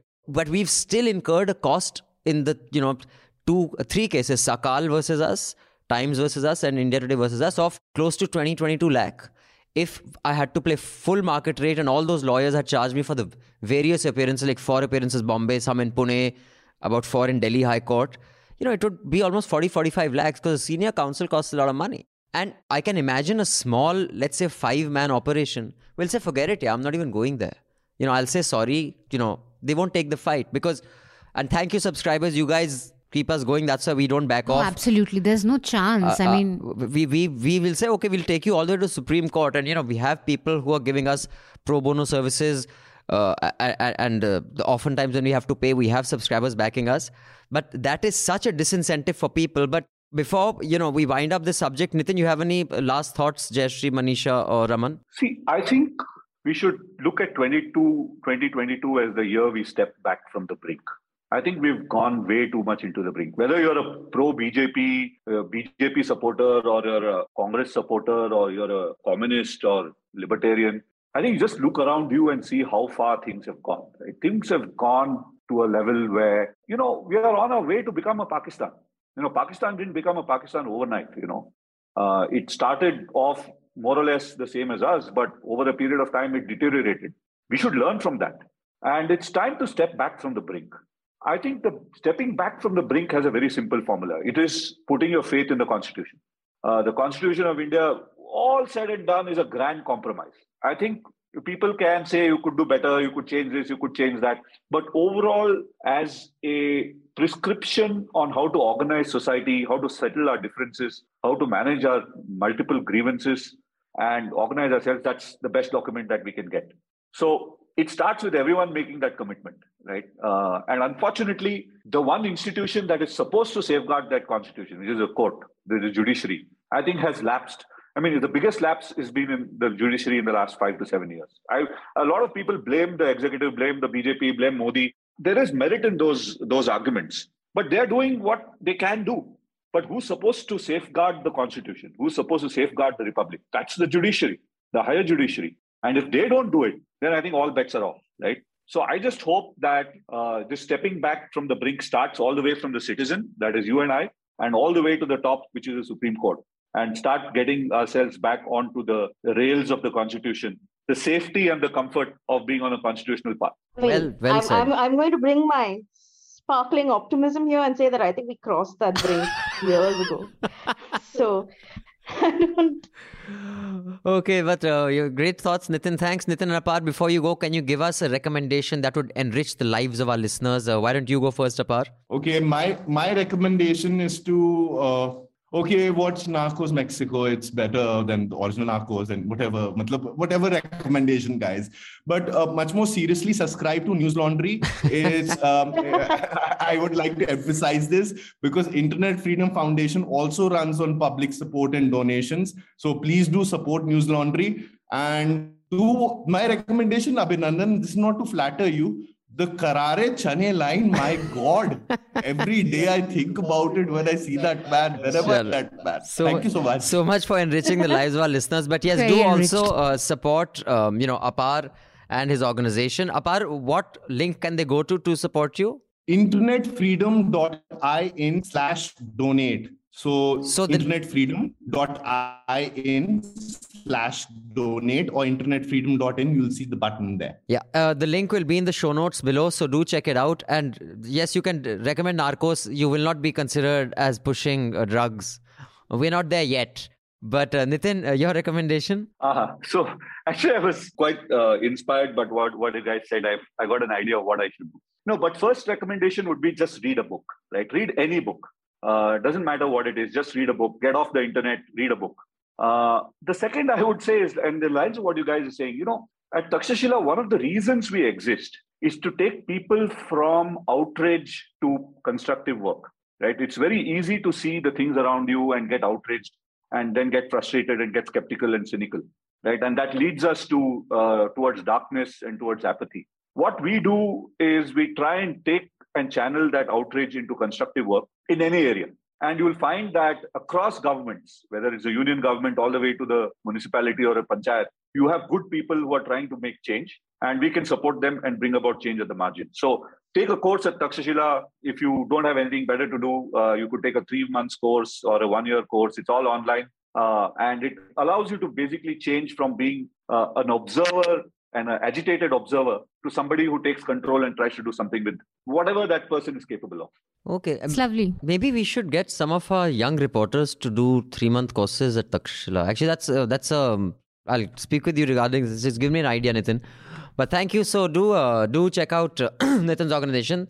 Uh, what's the link? It'll be there in the show notes. But just for those who are listening, Yeah, audio. only. takshashila.org.in. So it's a long, complicated spelling, which I won't uh, complicate uh, on, so on they can just on link audio. but- on the show notes. So we'll link it on the show notes. So thanks, Nitin. Thanks, Apar. A pleasure having you. And uh, hopefully we shall uh, host you at the Media Rumble and you can uh, get uh, the best of Delhi hospitality. We will feed you aloo tikki burgers till you promise never to come here again. and uh, uh, you can speak here and enrich the lives of our listeners. Thanks, guys. Have a good day. Thank Thanks, you. Abhinandan. Thank you. Jayashree, Thank you. Team Bye. Bye. Thank Bye. you. I just remembered what I was about to say when you mentioned the Zomato thing. It says NCR, right? So it's probably Noida people, they're no, spoiling no, our no. name. It's probably indicative I love how of you're shifting the blame. No. yeah, she's like that only. Yeah, very no, sad. it's, it's more profound, McDonald's yeah. It's more, she's saying that profound. Keep quiet, Jayashree. She's just said it's more. I'm saying that it's It's profound. more profound. No, I think it is indicative of purchasing power, uh, which is more in NCR and more people ordering in Hmm. because mek aloo tikki and all that. It's kind of uh, like cheaper, and it just means that more people are ordering in NCR compared to No. say a Bangalore or whatever, where they're ordering high end stuff because this stuff is really like low middle class.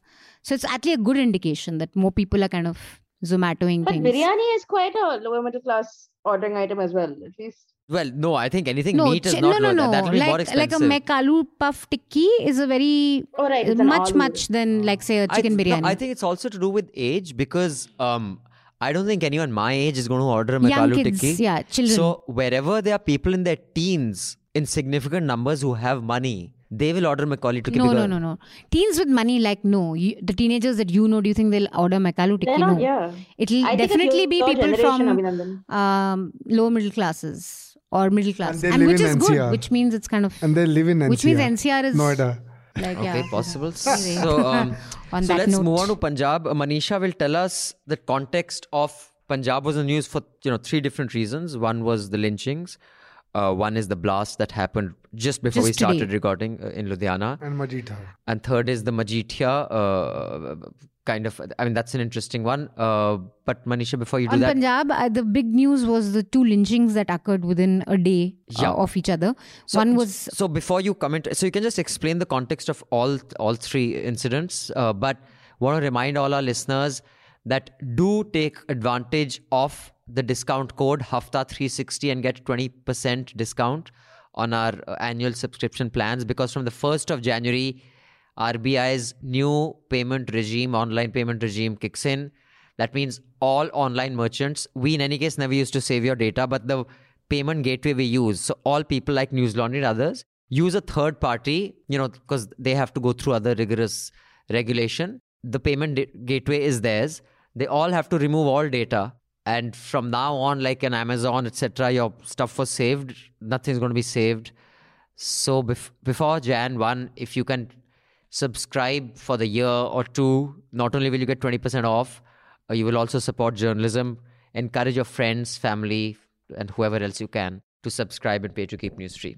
Yeah, so Manisha, tell us about Punjab. So, two, one major headline, two major headlines actually was the two cases of lynching that happened within 48 hours of each other. One case took place at the Golden Temple. There's a video of that where you can see a person uh, sort of lunging into the area and trying to pick up the sword. Person was uh, more, uh, and lynched to death. The second incident happened in Kapurthala in a village Gurdwara. Dainik Bhaskar reports that the person who was lynched to death was mentally unstable. He's from Bihar. There's not much known about him. The police said there was probably a case of theft and there wasn't any apparent signs of desecration. He was also mobbed, lynched to death. None of the principal mainstream political parties in Punjab have condemned the lynching, though all of them have come out and said that you know desecration is not done and we will not tolerate it. Sidhu gave a public speech saying that anyone desecrating Quran, Gita, or the Granth Sahib should be hanged, publicly hanged. And I think it's one of these cases where you feel completely hopeless for South Asia. And I think we are ultimately people who are completely such strong hold of religion over us, and whether and majoritarian impulses. So wherever, whichever religion is majority, can just you know wreak havoc. So this is true that no political party that is active in Punjab, which is basically for Congress, Shiromani Akali Dal, BJP, kind of, and Aam Aadmi Party, none of their leaders have condemned the lynching. Is that right? Are we sure? Yes. Yeah. The INC, like Pawan Khera has said this was bad, whatever, and you know. The leadership has but not. but no one from the Punjab Well, Congress Sidhu, if leadership. he's saying they should be hanged in Publicly public, it's not that different from lynching. and uh, I think this was very disappointing. Look the at the of press conference by the police. I mean, you only said the other day he got f- he said that we are filing an FIR, and suddenly he gets four came. five calls, and then he changes his opinion. completely changed stand. And and also there is a Sikh code of conduct, and there are several uh, you know uh, self-styled uh, groups who say that we are here to save uh, Sikhism. Sikhisms. So they are operating in the state. They do not spare even some Sikhs, you know, whom they feel that they are, uh, you know, they have done some minor mistakes. Even they are beaten up. Right. Yeah, So, and so, so, I so think the- also- that kind of policing is happening over there, and the and the administration doesn't take any, uh, you know, punitive step, any any crim- uh, and don't file any criminal complaints against them. Actually, the incident Raman was talking about for our listeners is the IG police. I think it was Kapurthala, if I'm not wrong. Kapurthala, yes. Was addressing a press conference and he had said that, you know, we will do an investigation into the desecration and into the lynching. He got a few calls. He got up, took the calls, came back and said, uh, no, not about the lynchings, just the desecration. So clearly that, that is very disturbing. And, and but I'm just, uh, the two things, uh, aspects which are curious. One was uh, the young man who was killed here at the border as well by those Nihangs, uh, you know, when they chopped yeah, off yeah, his hand and that very ghastly, grisly video was everywhere that guy was also mentally unsound. Just to punjab challa it's not a uh, politically correct term that someone who is basically you know yeah, yeah, in yeah, all yeah. villages they have this guy who's a little uh, you know uh, his mental state is not completely okay. Um, that guy was like this. One of these guys apparently was like this. At least that's what the bhaskar has reported. And uh, the photographs and the video seems to suggest it we don't know anything about the third guy yeah, there's nothing known now about it's the guy. in curious that all this is happening now before the election and all of them are mentally unstable people who made it inside the gurdwara and somehow reached the granth sahib or i mean it's bizarre that this is happening right now and uh, raman sir what you were saying about people making small mistakes this is a dangerous time because uh, any of you who have read the history of uh, the damdami taksal's most famous uh, priest sant jarnail singh bhindranwale his actual pursuit used to be he was a very good sportsman. He was an excellent volleyball player by the way. He would go village to village distributing badam akhrot and all because that time also kids were getting into bad habits like drinking drugs you know. And now that punjab is going through that i mean i don't know whether these guys are just beating up and killing people in gurdwaras or actually going village to village disincentivizing drug use because udta punjab is a reality and we, that will get us to majithia but we'll come to that later. Raman sir you were saying something. If there are 20 sacrilege cases 19 out of 20 are always mentally unstable fellow. And and that's what this uh, you know the sikh groups say that you always blame that this guy is mentally unstable but they are the ones who have uh, you know uh, caused uh, you know this harm to the sikhism so so so that's the logic these people gave Just to interrupt, it's not just here. The case in Bangladesh that happened where the pandal was desecrated, apparently. that that has- is again, it was a mentally mentally. And it is not very unthinkable, Abhinandan, because uh, Gurdwaras, especially, are very open spaces for food. You can come in to lodge, to sleep. So it could invite people from all walks of life, and especially people who are, you know, Homeless. homeless, Hmm. not all well up there. And you, then you never know if they have an episode there and do something. For now, there's no suggestion to me. I don't understand how the Golden Temple episode is a bit strange because the Hmm. video just shows a man very confidently lunging for the sword. yeah. It's not. It's it's bizarre. But again, we don't know anything about that guy. So Hmm. there we don't know. But incidents like Kapurthala happen all the time. It's it's so common. Possible, right? But just to add that Punjab has had a huge issue with the sacrilege. 2015 Oh yeah, it was a there big was a case. election issue. Yeah. In fact, that Yeah. was the criticism Protesters against. were fired upon. That's what initially Sidhu attacked Amrinder on. That Yeah. he hasn't moved forward Yeah, on that those desecration cases have gone nowhere. So th- th- that's that was his blank. Jayashree, go ahead.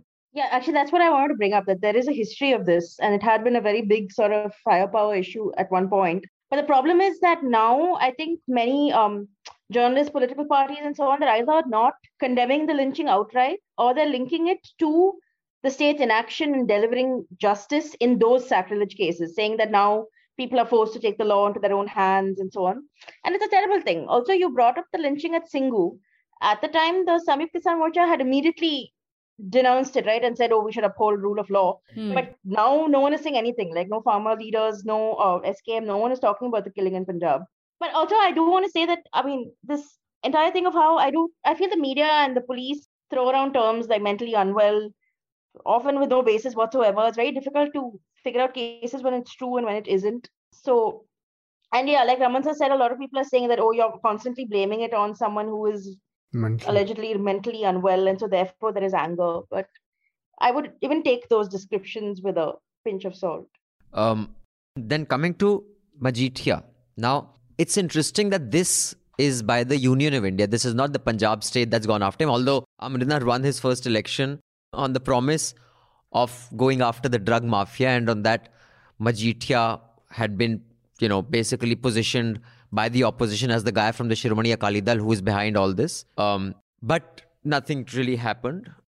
And Yeah, it was completely dead. I mean, I thought that issue's and of course, the, the whole in in Punjab, everyone was cribbing that you know uh, captain has compromised with because Majithia is also um, the brother of uh, Prakash Singh Badal's daughter-in-law.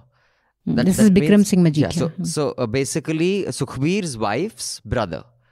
So Kejriwal also apologized to him. No, first he said ki hum we will send him to jail. ye wo. Then he case- apologized. Oh, did he, lose that case? It was Bikram Singh and Tribune also famously. Tribune had done these bunch of articles and then this Tribu- put just- out an apology saying Uh, but but but Tribune's reports they had to withdraw the reports. they put out a correction saying Okay, so so basically, We had done sister, you were saying No, no, I'm saying that uh, narcotics, the central government narcotics, they had come up with a report on Majithia at the time when Badals were ruling. okay to keep Okay, them in- correct. So what I'm trying to tell you, And then they didn't act on that, it. हाँ, that report was with me. When I, I think I used to be with DNA at that time. That report had come to us. We were just trying to work on that report. I didn't have anyone in Punjab, so I wanted to send someone there. So so so the report was existed at that time. So now invoking that report now, you know, after six years, seven years, I don't know how political it is. Uh, what what kind of mileage they want to get, political mileage they want to get out of that. Yeah. So clearly, this gives them a handle on Shiromani Akali Dal, and the BJP needs all the help it can in Punjab right now. My theory is the following: uh, just like uh, Apar is too much of a gentleman and he says, I don't want to do uncle type speculative I was like, conversation. This is, this I is said, our domain. This is hai, to hamara area hai. But basically, the idea was that there were people who were, you know, who knew the government well, who knew journalists well. They had uh, they had speculated that Karunanidhi never, although he had many opportunities to, he never completely crushed AIADMK. Mm. Mm-hmm. Because he knew that in the absence of any AIADMK, the next possible will be either Congress or BJP Ah. and he'd rather the fight remain within DMK and AIDMK rather than let a party like BJP or Congress come in. So, on that too, I think BJP would rather have a Congress uh, in power Ah, right. in, in Punjab rather than a Kejriwal. Because if AAP comes to power, they cannot yeah. have a hostile. Suppose Haryana is unlikely that they'll win next year. And now all the, you know, you don't cross certain lines in politics, those bets are off. Narayan Rane arrested by, you know, Maharashtra police. He's in the cabinet. You know, Mamta's police, you know, kind of corners the CBI officers who were sent by the center. Now, if you have three hostile states bordering Delhi, there'll be a daily constitutional crisis and a headache for. So, they would rather have Congress in power there or Amarinder backed by, you know, basically Shiromani Akali Dal have they cut off ties because the farmers, the farm, at the the three bills on, on, on farming. Now they basically need all the help they can get because they have to make sure that either Congress comes back or they have like a coalition party where Amarinder and SAD are allies to someone else. Because anything other than that, an AAP comes. I mean, there'll be a daily pachada here in Delhi, and it's too close. Yeah, they just three gypsies have to dri- drive down and arrest some cabinet minister or the other.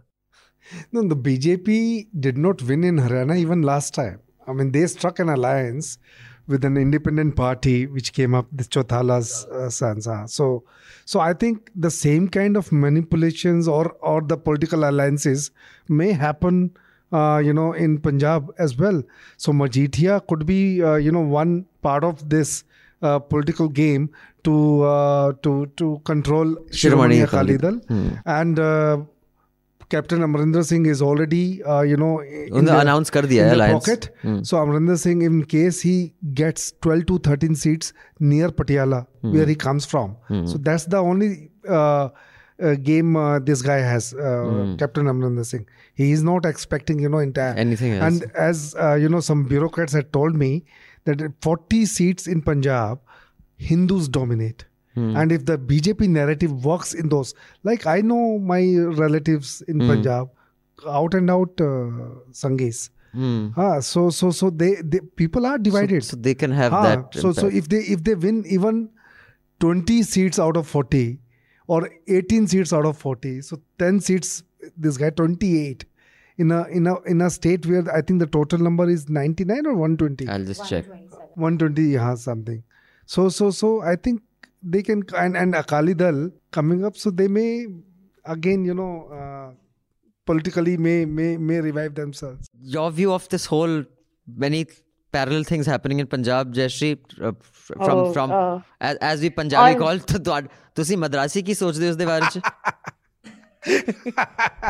just didn't understand that. What do because in Punjab anyone south of India is Madrasi, na? It So looks like so you're said, you're "Hey, what do you Madrasis think of this it looks like We, we don't we don't think about this at all.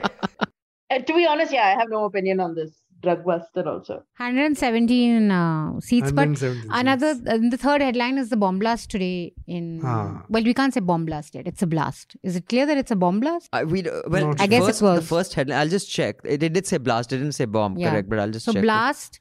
Blast, which has killed two people, injured five people at a Ludhiana court complex. There isn't much known as Hmm. to what exactly happened there, but a team of investigators from NIA are there. So So, I mean, the NDTV report says Ludhiana blast. Uh, it says it was carried to disrupt law and order. So he is saying that it was not an accident. At least the chief minister is saying that it was carried out. Yeah. Inside the bathroom of the second floor. So we need to know what explosives were used basically to. Right, the, the, the forensic Exactly. teams is actually there even Yeah. as we speak. Yeah, they're not calling it a bomb. Yeah, yeah. Yeah. So just a blast. Just a blast. They're calling it just a blast. Um. So yeah, that's that's why Punjab was in the news uh, all of last week. And if I have the panel's permission, I would like to go into the emails. Letters. But one judgment of this wonderful court, and which other court other than the Madras High Court could have given such a one? The coming to the Madrasis help. have come to the help once again. Always at the always to the rescue. Uh, so this basically, I'll quoting from the Times of India report. The Madras High Court penned a rib-tickling, tongue-in-cheek judgment. so Okay, um, but that, that the lead of the Times of India report was just hilariously weird. I think that's the one that you're reading now. It says Madras High Court quashes absurd FIR against Facebook post supports duty to laugh. Duty to laugh. So, laugh at what is a serious question. This is because we have holy cows grazing all over from Varanasi to Vadipatti. One dare not poke fun at them. There is, however, no single catalogue of holy cows. It varies from person to person and from region to region. A real cow, even if terribly undeferred and emaciated, shall be holy in yogi's terrain. Is this No, no, this is not. This is this is What the- is this? This is a report by uh, by How- this reporter how- Kashish Kannan. how But sweet, Kashish? What is this lead? but then this. See, that's what he's. You have no idea what he's trying to tell you. It's. But but I read in the newspaper. I was baffled. Like, But this he's quoted. So uh, this is Justice Swaminathan. So let me quote what he's quoted. Quote In West Bengal, Tagore is such a iconic, such an iconic figure that Khushwant Singh learned the lesson at some cost. Coming to my own Tamil Desh, the all-time iconoclast Periyar, Sri E.V. Ramasamy is a super holy cow. In today's Kerala, Marx and Lenin are beyond the bounds of criticism or satire. Chhatrapati Shivaji and Veer Savarkar enjoy similar immunity in Maharashtra, but all over India there is one ultimate holy cow, and that is national security, said Justice Swaminathan. So he did make some, and, and then he told. By the way, this FIR was because um, the the uh, police from Vadipatti had arrested or filed an FIR against a CPI ML leader who was going to the hills, and he had said, uh, "I'll just tell you, he he he put up a photo on Facebook. He was traveling somewhere. He put up a picture with the caption "Trip for shooting practice." yeah, shit for So the police filed a case against him, saying he's making preparations to wage war yeah, yeah." against the state, which is the stupidest case I've ever heard of. So How the court, silly. Therefore, did this entire Very like, thing and said, "Please take a joke."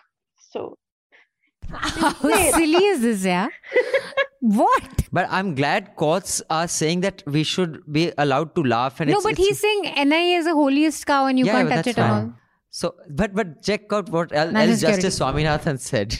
He said, "quote The petitioner herein is an important office bearer of a not so important political party." Love that. So, uh, anyway, on that note, let's get straight to the emails. Uh, the first one, uh, and we have a lot of emails, and I have something to say before we start reading emails. We're going to be reducing the word count of emails from 300 to 200 so that we can include more. We're getting a lot of emails, and I encourage that. And please do uh, send as many emails as you can. But if you want to send an email that is longer than 200 words, do send it as an article. Uh, and if it is worthy of being published, it'll be published. Uh, therefore, it can't have accusations that loosely are thrown around in some of the emails, which I often don't read. I mean, I read the email, but I don't read the accusation that so and so was responsible for that bomb blast. You can't write that in the mail and expect me to read that out, guys. So just letting you know. But so we can include more mails, we'll be reducing the word count from 300 to 200. If you have something longer to say, do send it as a piece. We'll publish it as, as a letter. We will not read it out here. So this person wants to stay anonymous. Uh, do You want me to read it since it's scolding you? no, I'll only read it. I'll read the first two, then I'm very tired, then you read the next. It says, I'm deeply disappointed in Mr. Sekhri's attitude towards the topic of stand up comics not being allowed to perform. Firstly, entire panel is factually wrong on this topic, which is very shameful. Munawwar's shows in Mumbai, not just BJP rule states, were cancelled as well. A simple Google search will show that some shows in Mumbai were cancelled as well. Before speaking about a topic, the least you can do is get your facts right. Mr. Sekhri's constant insistence that Munawwar's comedy is not funny is just immature and stupid because not everyone likes all form of comedy. I think you should learn to make a distinction between Hafta podcast and Awful and Awesome Review. Also, learn to pronounce the name of the individual you are discussing about in the right way before putting forth your opinion on the topic. You can find certain stand up routine unfunny or even stupid, but can have enough maturity to understand that other people can find it funny because of their life experiences. So, judging whether it is funny or not is irrelevant. Facts matter, rant over. So, Mr. Anonymous, let me call you A. Uh, one is that one little factual error. I don't think, at least I did not make that claim, and I'll go back and listen to it. We were talking that Munawar cannot perform anywhere. And someone pointed out, no, he can because he did have shows in Maharashtra and one more state. So maybe some shows are cancelled there, but some also happened, as you yourself have said here. Secondly, this sentence of yours is deeply ironic. I will repeat. You can find certain stand up routine funny or unfunny or even stupid, but can have enough maturity to understand that other people can find it funny because of their life experiences. Uh, if you just reverse the true, reverse that funny and unfunny, the same sentence applies to you. So uh, that is that a fact. The fact is that Munawar Faruqi has a stand-up routine. Whether it is funny or not is not a fact. That is opinion. And Hafta is a show predominantly about opinions. So if you don't like mine, I'm sorry you don't agree with it, but I'm not sorry for my opinion. And I will not stop expressing that opinion on Hafta. I don't find his comedy funny. I'm sorry that you don't agree. but that's fine. I'm not saying that you must also find it funny. Okay, so Lippy has just pointed out that we said most of the shows where states are cancelled BJP ruled. We didn't say they were only BJP ruled, but yeah, but that's a minor quibble. I think you're more irritated that I said that he's not funny and you find him funny. So yeah. Anyone else has anything to say on this? Okay, Manisha, can I'm you read not- the rest of the emails? Akshat's is very long. You want to read that? No, I'll just tell you what he said. So I've read Akshat's mail already. Akshat Bhushan.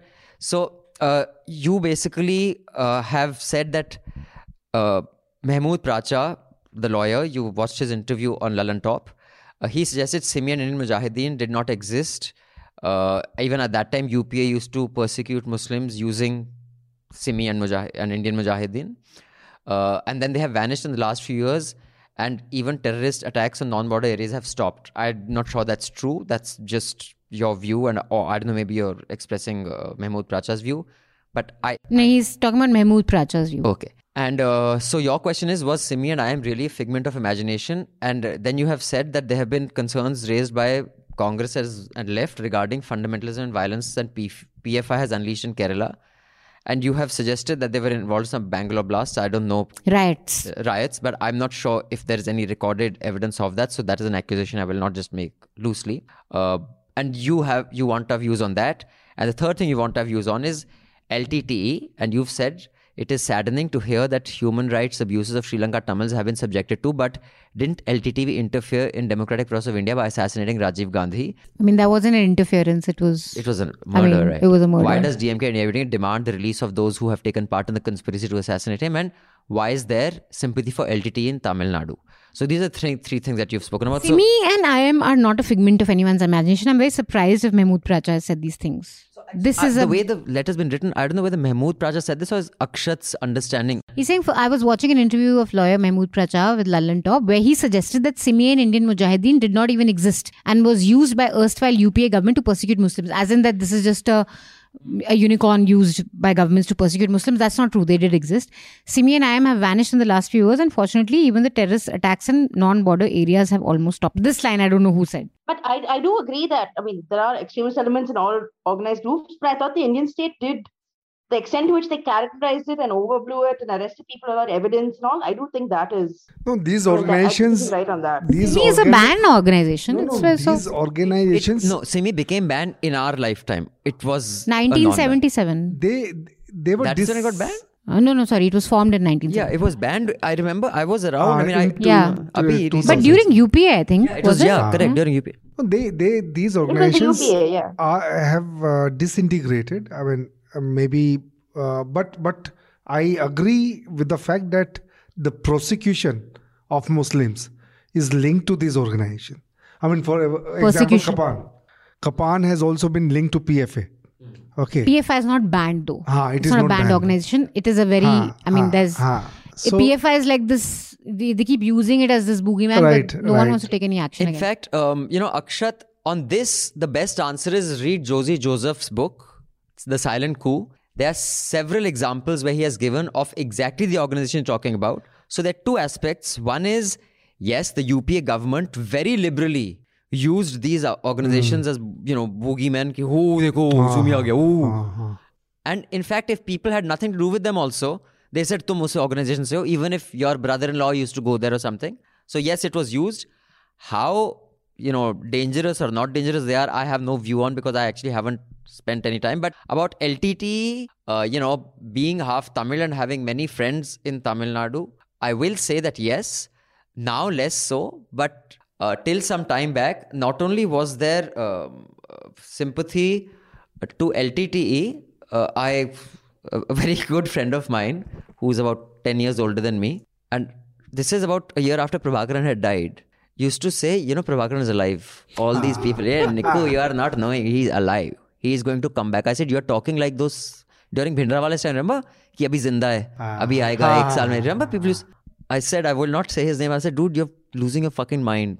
He's he's dead. Like there was video. In fact, they shot a child. They shot his child also. Man, it was disgusting what the Sri Lanka government did. But the reason why, uh, and it's not just AIDMK and DMK many regular Tamil people have sympathy for LTTE and at that time also had because the uh, the what's the word I'm looking for the persecution of Tamils uh, in Sri Lanka was real. It wasn't imagined. Uh, and instead of a legitimate way of pushing back, Prabhakaran was born and he kind of took that over.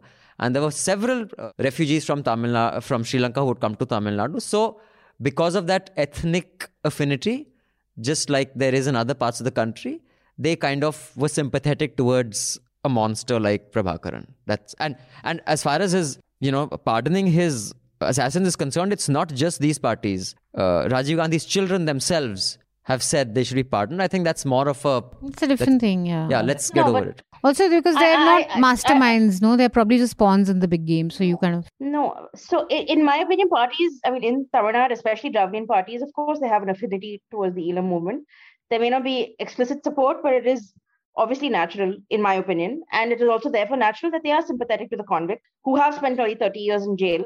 And also, in the case of convicts like Perarivalan, who was convicted on the most flimsy evidence, he so he was convicted on the basis of someone told him to buy batteries. He bought batteries. So he spent 30 years in jail. So is it in India's national interest to jail people for decades on these sort of charges? No, it's not. Like from what angle? So I think I'm I don't find it surprising at all that parties campaign for the re- for their release. It's Right. just to add that I think both the questions it's not either or. Indian Mujahideen and Simi are a reality, and that they were used to persecute innocents is also a reality. And you can have sympathy for uh, the cause of Tamils, but I don't know. I don't. That doesn't necessarily mean you deify Prabhakaran or LTT because they were also Exactly. responsible for right. Absolutely. vast excesses. But that doesn't mean the Indian state was Not just that, they they used children as shields. Yeah, I mean that that was they did that. So These are not mutually exclusive. Okay, so next mail. 2001 is when Simi was banned, right? I remember it was when I was yeah. hmm. So you've read uh, Akshat's mail, right? Yes. Next one. Okay. So this is from AG. Hi team. In the previous podcast, Manisha was asking about how race started to enter stand-up comedy. In the US, there was this series named Def Comedy Jam. It was sh- it was a show where uh, black comedians would perform stand-up, and the audience too was almost entirely African American. I've only seen clips of it, but it would give you an idea about the stand black stand-up comedy culture in the USA. Some big names have performed here too: Martin Lawrence, Dave Chappelle, Eddie Griffin, Chris Tucker. That's a great recommendation. Thanks, AG. I'll check it out. Neha says, I want I just want to bring to your attention the plight of resident doctors. The NEET PG exam required for entry to postgraduate medical specialties was supposed to be held in January 2021. Eventually did in September 2021. The seat allotment process is yet to start with the case regarding EWS reservation underway in the Supreme Court. Overworked residents in medical colleges are at their breaking point and there's no attention coverage about this anywhere. They're understaffed and dealing with the pandemic since it seems forever and nobody cares. While thousands are waiting for their PG seats, all while we need more doctors to share the load. Please cover this story. It needs to be told. So I saw this flurry of NEET related Yeah, lots- lots of us- lots of people have reached out to us. But after that, no, even to us. So, uh, so I mean, there were a bunch of stories, Neha, on this. I mean, either Raman sir can tell us. Is it's still a hot report? And I understand a lot of people are impacted by it. This whole PG exam, you know, for NEET doctors. What? I do feel, uh, I think the bit about overworked doctors during pandemic, that's a story that we have, no one's really told extensively. I think that should be told. And if Overworked need, doctors. I mean, just the kind of toll these last three years must have taken on young residents. You know, Yeah, young that is resident- true. I mean, it must ones- be. The ones who were interning and the ones Yeah. who were in their fourth year of med- uh, MBBS, they all were working. I mean, they must be dealing with some sort of next level exhaustion. And then there is this thing of there could be more people, but you know, Hmm. so I think it's Why not is this bad. NEET exam not a rep- not an important story, sir? I mean, from a completely news editor's point of view, if you can just dissect and Neha can be no, I think we disc. There is more an opinion on NEET. It's not you a know, report. pro and uh, Huh. pro and uh, you know anti. so it's not report Ah, as it's such. not a report, ground report. Uh, you can't because whatever's report has been reported on Yeah, this yeah, already. yeah. Okay. Okay, but I mean, yeah, one can look at we that. can see. we can. We should definitely I mean, see I if have there's an open mind. Okay. So as as soon as I smell a report, I will definitely do it. Okay. Praveen says sometime back there was this news of Prashant Kishore being in discussion with Rahul Gandhi for joining Congress, debates on the role he would play. There was the idea of G23. Last week, Prashant Kishore gave statements around how ineffective Congress's leadership is, taking a dig at Rahul Gandhi, and it attracted attacks. I'm completely lost about what happened between these two incidents where Prashant Kishore's relationship with Congress changed. What did I miss? I think that just didn't work out. That's it. No, Prashant Kishore. And he wanted a he bunch of things out of Congress which weren't delivered. expected a certain stature, uh, you know, in within the Congress that And that- say. that, uh, 2024 election he will set the tone for that election. He will uh, find the candidates. He will, uh, you know, give the ideas. So, so it wasn't acceptable to CWC, Congress Working Committee. So, uh, so virtually he he wanted to be uh, you know number two uh, after after the gandhi family he just wanted to be the supreme uh, leader supremo so so so it didn't happen So I will say this that he has outsized influence over headlines based on his actual electoral significance. Like one sentence of his became that little video that India Today and everyone was tweeting out, or you know, whoever he gave that interview to. It became a point of discussion in prime time. It became something that everyone's talking about. But what is it? It's basically a one line view of a man who runs a political consultancy. What is it? That's all it is. So I so I think I mean I just think way too much importance is given in that sense. But otherwise, yeah, I mean as, as someone who has been on the winning side of many electoral strategies. he lost also some Sure. Okay, dear Abhinandan and team, this is by Mohammed Sajid Ali. In the last week, NL Hafta, you guys mentioned about a Charcha episode on cryptocurrency. I was curious and checked it out. My first Hindi podcast ever. It was amazing. It was informative as well as a bit thought provoking. I request your team to redo the podcast in English if possible. It would really benefit the non Hindi speaking audience. Keep up the good work. Special thanks to Manisha for brightening our Saturdays. Yay. Redoing it in English is tough because it's, Yeah, it's- but- you can't translate it in that sense. Like, But Sajid, what we are working on is we're working for on uh, let's talk about crypto because crypto's just got so many angles now. You know, the legal angle, the technical angle, so many cryptocurrencies coming up, and you know, foreign affairs, different countries have different laws on it. So we'll be doing an LT on that, so that will get everything that you need. Ganesh Kumar says, Hi Abhinandan, I'm a subscriber and a fan of your work. Enjoyed your conversation with Amit Varma on the Seen and the Unseen very much. I live in the US and usually listen to NL Hafta in the car or on my walks. The website and the whole UX sucks big time. So much so I have stopped listening to it. I will still continue to pay to keep news free, but unless you get an app or something, it is going to be hard to consume your content, which I love, by the way. Oh God. Ganesh, the rest of our content, uh, you have to admit, works fine on the web, but the podcast is a problem. I agree. Our app has actually been ready for almost a month, but there is some integration issues with our payment gateway. And to launch our app without that subscription payment gateway happening will just uh, be a huge problem because then let's say someone downloads the app and say, okay, I like what they're doing. Let me try to pay them. And the payment option isn't there, or if it keeps failing because it's th- there's just a compatibility issue, it would be a real downer. So we're just waiting for that compat- compatibility to be resolved. The NL app is actually ready. Just FYI, many of you must be wondering why you know it keeps getting delayed. We are just trying to figure out that there are two issues of compatibility that we're working on. As soon as those are done, we are hoping that within the first two weeks of January, the app will be out. Then it'll be a seamless experience. Okay, Ayush says long mail. Dear Abhinandan, in the last episode, you had given a recommendation regarding a podcast on the British royal family and how long UK taxpayers will tolerate them as head of state. I would recommend a video by CGP Grey where he explains how the royal family actually brings in more revenue from tickets, merchandise, advertising, and public property than what UK taxpayers pay for the upkeep of their lifestyle. Additionally, a far more interesting topic is that of Commonwealth realm countries removing the British monarch as their head of state, like the Barbados did recently by becoming a republic, which wasn't covered much by the media. I had also tried to read up on why movements from becoming republics aren't more popular in the Commonwealth realm countries, example Canada, Australia, New Zealand, etc. I didn't understand this. Movements. Basically, that remove them as you know head of Oh, state. okay, okay, So okay, okay, okay, okay, These sorry. are predominantly white countries, I guess. So I think it's got to and I that. came also. to the conclusion that some of the indigenous population, like the Maori, New Zealand, Aborigines in Australia, and Inuits and Native Americans in Canada, actually hold on to their treaties with the British Crown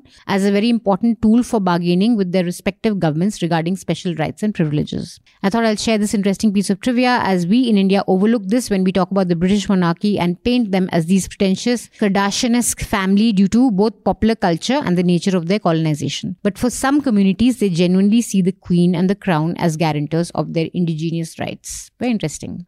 I think that's an interesting uh, theory. Uh, who's written this mail?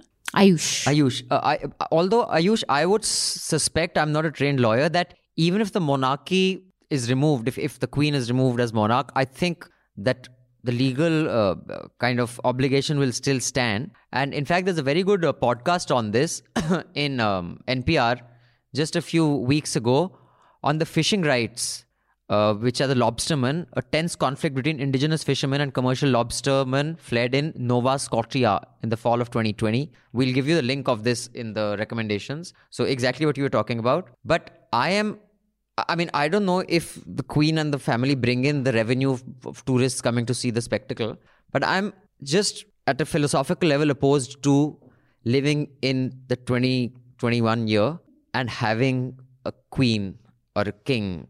I just think the damage it does in our perception of democracy and the message it carries is more damaging than any revenue they may bring in through tourists or tourism. I'm new to News Laundry. Is there any program made on elected members?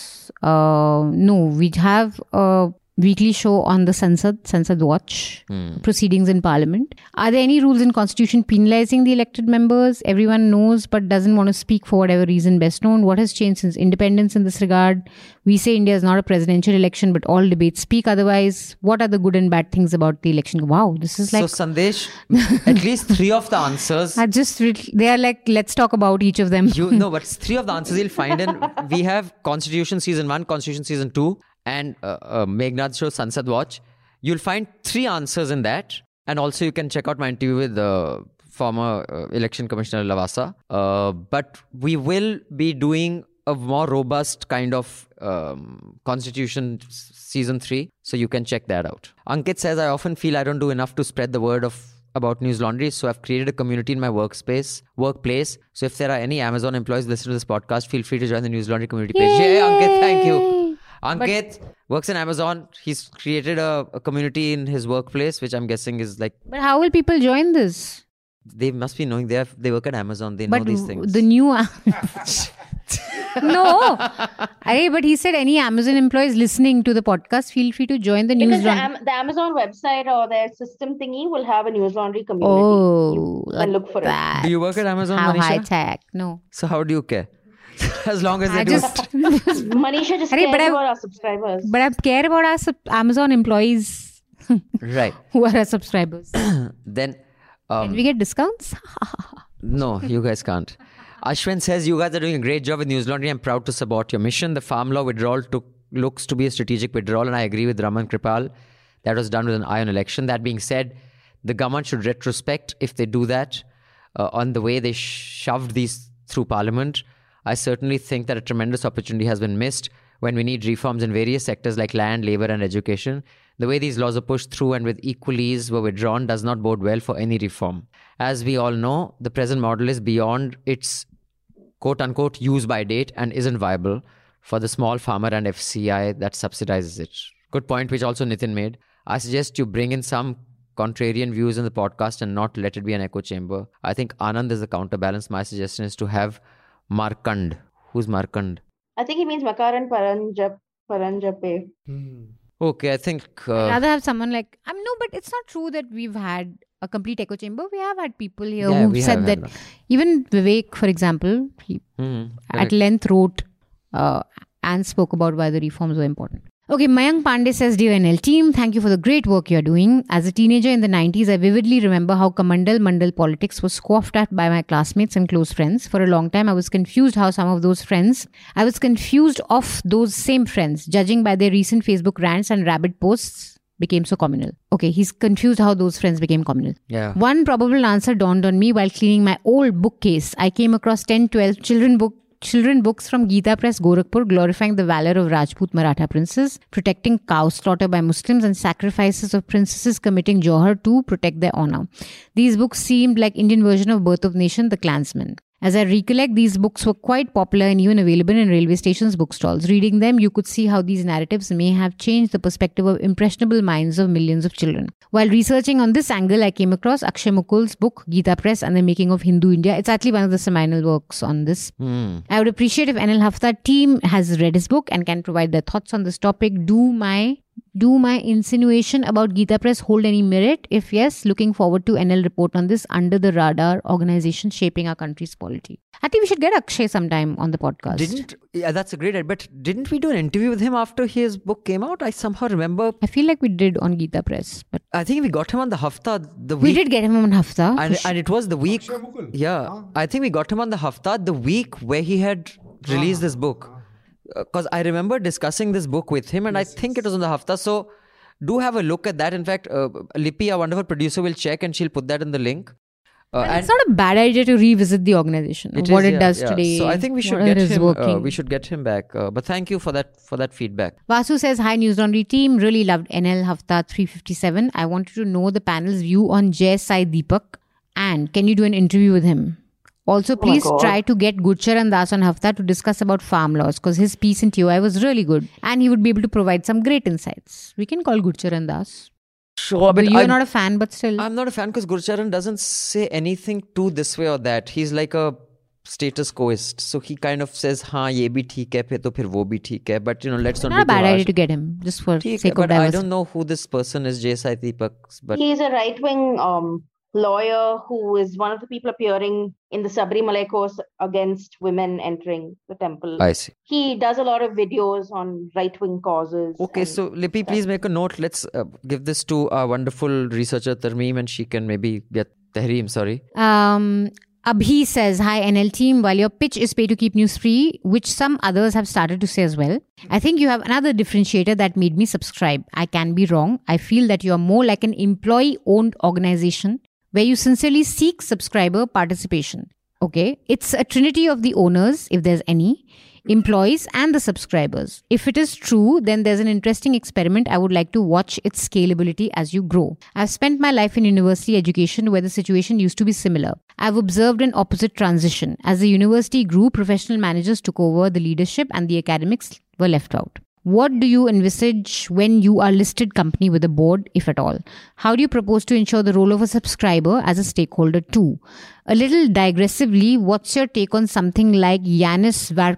I, don't know this last. Varoufakis. Varoufakis proposes in another now. Who is this? A philosopher? I'm guessing. no, no, he's that He's, guy. an, yeah. he's a writer. He wrote about um he writes a lot about like game theory and finance. And Oh, No, no, he was also that famous Greek also finance. He was a finance minister for Greece during that time. Exactly, Yeah, that, yeah. the guy who would. Oh, okay, okay, got it, that got it. The leather biker guy. bike- Okay, the biker leather bike- jacket bike- person. yeah. Alexis. Yeah, In yeah, fact, yeah. uh, he uh, so he's like he was one of the most left of center Yeah, yeah, finance yeah, ministers yeah. I think Right, Europe has had in a while. So that's that's him. Hmm. Another point, do you ever envisage being heard or watched by non Hindi speakers? The participants often switch to Hindi, possibly unaware, while Jayashree says that she doesn't understand the language. They are perfectly aware. It stops Abhi, me from they are not- recommending they not NL to unaware. non Hindi speakers, says. Cheers. Abhi. So, uh, Abhi, you're right. Uh, maybe you can't recommend our Hafta podcast to non-Hindi speakers because many of us do break into Hindi. But It's mostly English. yeah, but News Laundry Hafta is one podcast out of.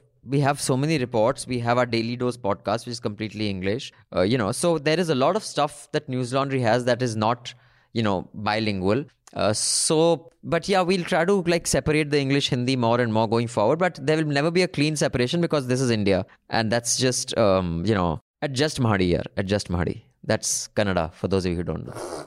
That's it. Just God, I'm so adjust. annoying. I'm waiting for some hate letters coming your way. But yeah, the hits are coming. But you know what you said, uh, Abhi, uh, I have actually mentioned this in an earlier hafta.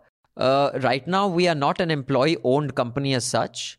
Uh, although we do have a, a scheme that is going to be put in practice of once you cross a certain amount of years, you get a certain amount of shares. Uh, but I have mentioned that going forward, we are trying to put in place a very unique ownership structure. Right now, there are 11, I think, people who own shares in News Laundry, uh, out of which the majority are owned by Prashant, Rupak, and me. Madhu, as you know, retired. In fact, someone had written a very three line letter. I'll just put that. You were speculating, did all the assaults come on us from You know, the state and India did that Madhu retired and she did that because it's happening. No, they're not connected. I'm just letting you know. What, did this suggest Madhu is doing these cases against no, her? no, No. he said कि भाई मधु को पता था इसलिए वो पहले ही निकल गई तो मैंने कहा no he said I said no Madhu had actually stepped down from day-to-day duties of uh, um, this thing I think about a year after you came Raman sir she had stopped pretty much coming to Ah, office Yes, yes. so I think after Raman sir came within a year Madhu had stopped coming to office uh, more or less she'd come for hafta once in a while that too so it happened way before all this shit hit the fan. So just there's no conspiracy there in case you're wondering.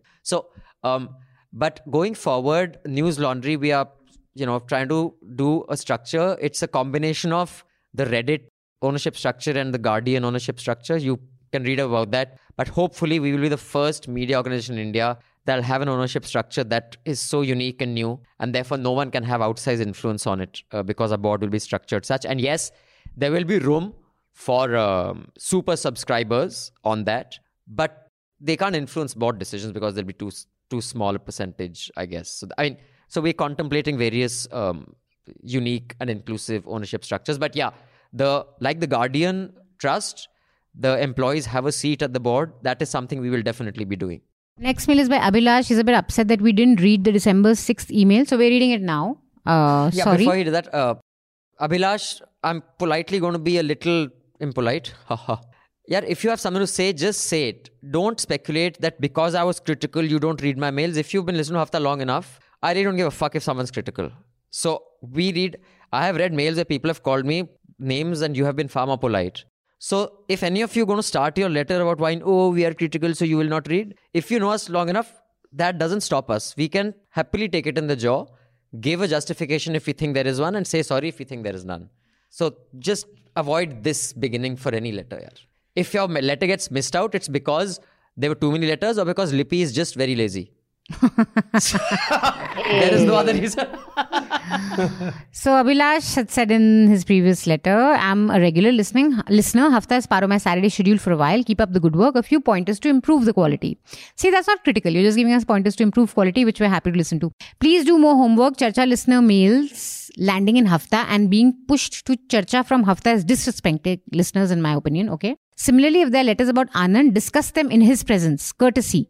Even if it happens, why won't you edit it out? Uh, As in, are you saying that we should do it in his he, yeah, presence? he's saying he only discuss letters about Anand should be discussed in his presence. Fair enough. I guess he's right, especially if they're very critical. But because of okay, yeah, but Sometimes guess- we miss it, but we some- get no, it, But yeah. Anand was he had an emergency, so for almost two months he didn't appear on any of the podcasts. Maybe that. Hafta is a weekly podcast. Wonder why the ephemeral breaking news is announced in Hafta, like XYZ is meeting.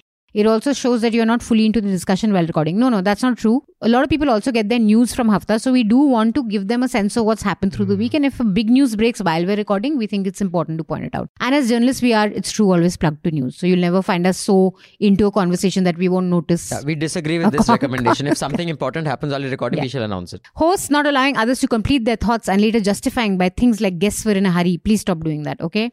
Like Akar mentioned, please let experts do the talking than commenting on areas where you lack, lack expertise. Hafta uh, is a talk uh. among the senior editors and the management, which is me, of News Laundry.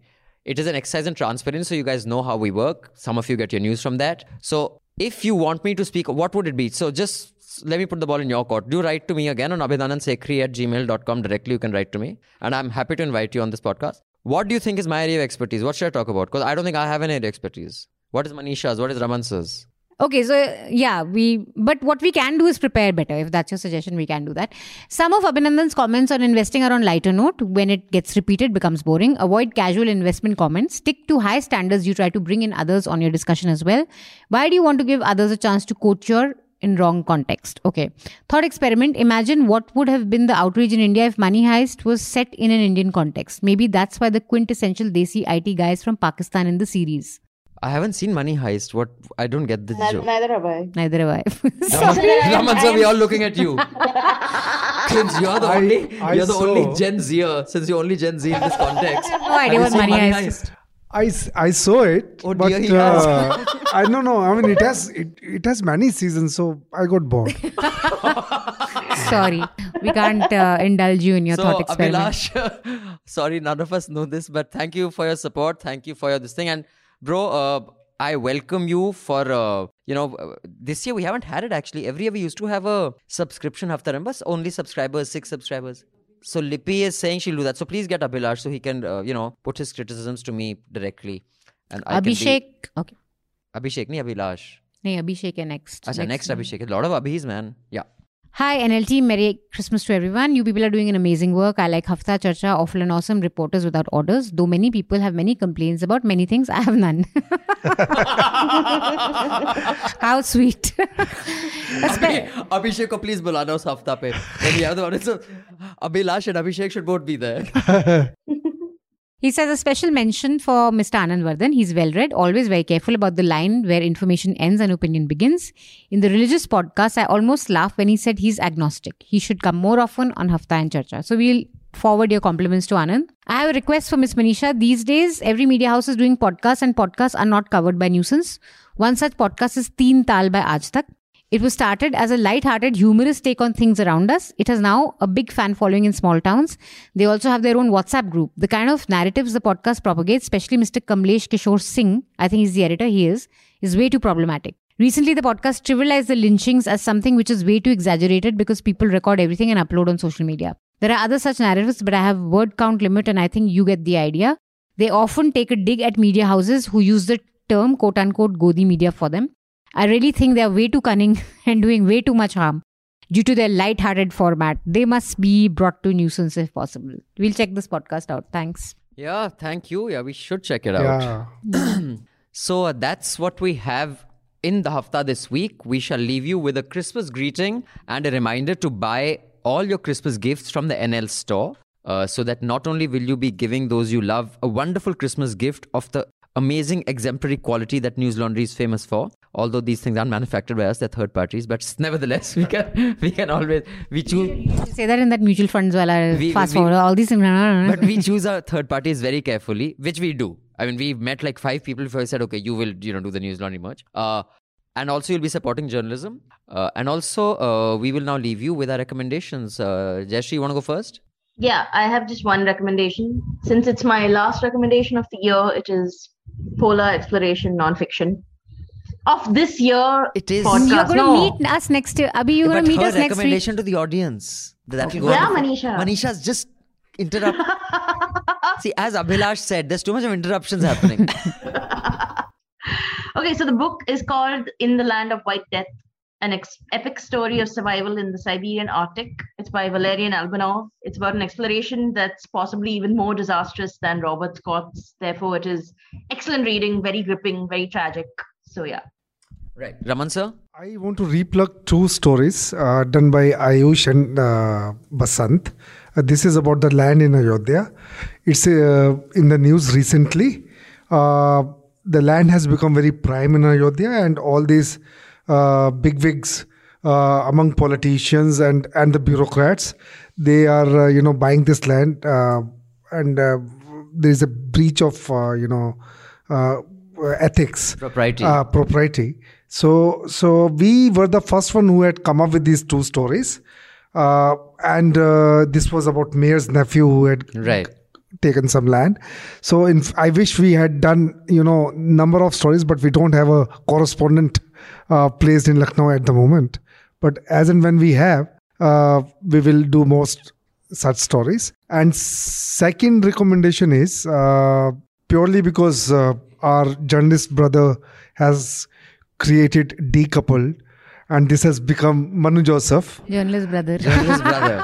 Take So- note. If Manu, you're listening, you are Raman sir's journalist so, brother. So this guy has created it, Hmm. and uh, this has become number one on Netflix Hmm. in India. Uh, so uh, I am not judging it. I've seen just one one episode. I, I have seen two. You can hear my comments on it in the awful and awesome. I have lots to say, but I will not be as harsh as many others have been. Just FYI. I thought the actress was excellent. Who? She's really fabulous. The, I thought the scripting was so clumsy. I mean, it has. but to, the girl who, the wife, Surveen, her name is. I think she was just very good. Huh, so your recommendation? Uh, so I will humbly recommend my interview with Amitava this week. It was a nice 30 minute feel good interview. We discussed a lot of things like fake news. And I think just Amitava is just one of the very interesting authors with a lot of interesting insights. So that's a fun watch. Please watch that. And a report in Scroll on Dehradun, my hometown, and how it went down the drain by a former colleague, Ishan by Kukreti. former colleague Ishan Kukreti. It's how not to develop a hill station, and anyone who's grown up in Dehradun would really read it and feel sad. So I have uh, two recommendations. One is a very important one, and it's unfortunate it's behind the paywall. So if any of you can gift a Washington Post subscription to some friends of yours, uh, it's called 18 Steps to a Democratic Breakdown. It's by Risa Brooks and Erica De Bruin. Uh, the context is obviously what's happened in America, whether it is you know electoral suppression of you know people voting, um, institutions getting completely destroyed. It's a very important read. It is an easy read because it is you know punctuated by uh, illustrations, etc. But very important in the Indian context as well. So do read that. I repeat, it is it is called 18 Steps to De- a Democratic Breakdown. And the second recommendation is like that wonderful uh, subscriber had told us about their, you know, treaties be- between the Queen or the Crown and local communities. Consider the Lobsterman, which is a Planet Money podcast. Uh, it talks about the fishing rights of you know the natives of a particular area which was taken over during colonization and how uh, the new modern companies are trying to kind of annul those agreements so on that note uh, i shall say goodbye and i will not play a song for you but a wonderful Merry producer Christmas. Also, you should Jude, say. the awful and awesome, who has a lovely voice, will sing a Christmas song for you. So come, Jude, or you'll be fired tomorrow. That'll be a Christmas gift. So Jude is right here. He's going to sing, and we will all join him in s- singing a Christmas ditty. La la la la la la. Any song, Chris. what- Let's sing something about Christmas. You're Christian. Why are you asking me? I'm a Punjabi. I'll just sing. la- Yo yo honey sing. Oh wait, uh, lakka kaddi it kaddi the fat- No, don't. See, that- so Please. if you ask Let me, him I take. will- I'll- snatch the mic, Jude, quickly. if you ask me, I'll go native. So I'm asking you, you go native, man. Jingle bell, jingle bell, jingle bell rock. Hey!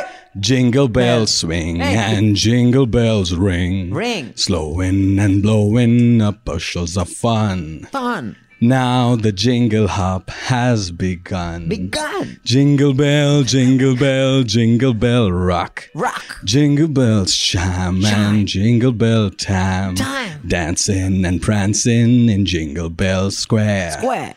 In the frosty air. Ki bhaddi hawa. Oh my god. But it's Fade away. Well, time is a swell time to go gliding in one horse sleigh. Wah. So I hope you loved Jude.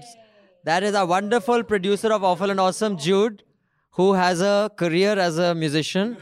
And I'm going to be a sidekick at the back. Know, when you finish, I'll say, rock, rock, rock.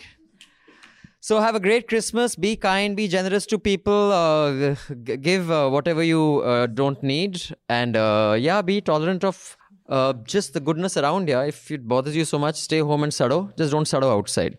Bye, guys. Goodbye. All the News Laundry podcasts are available on Stitcher, iTunes, and any other podcast platform. Please subscribe to News Laundry. Help us keep news independent. Catch all our podcasts on news, pop culture, current affairs, and sport, visit newslaundry.com. Follow us on Facebook, Twitter, and Instagram, and subscribe to our YouTube channel.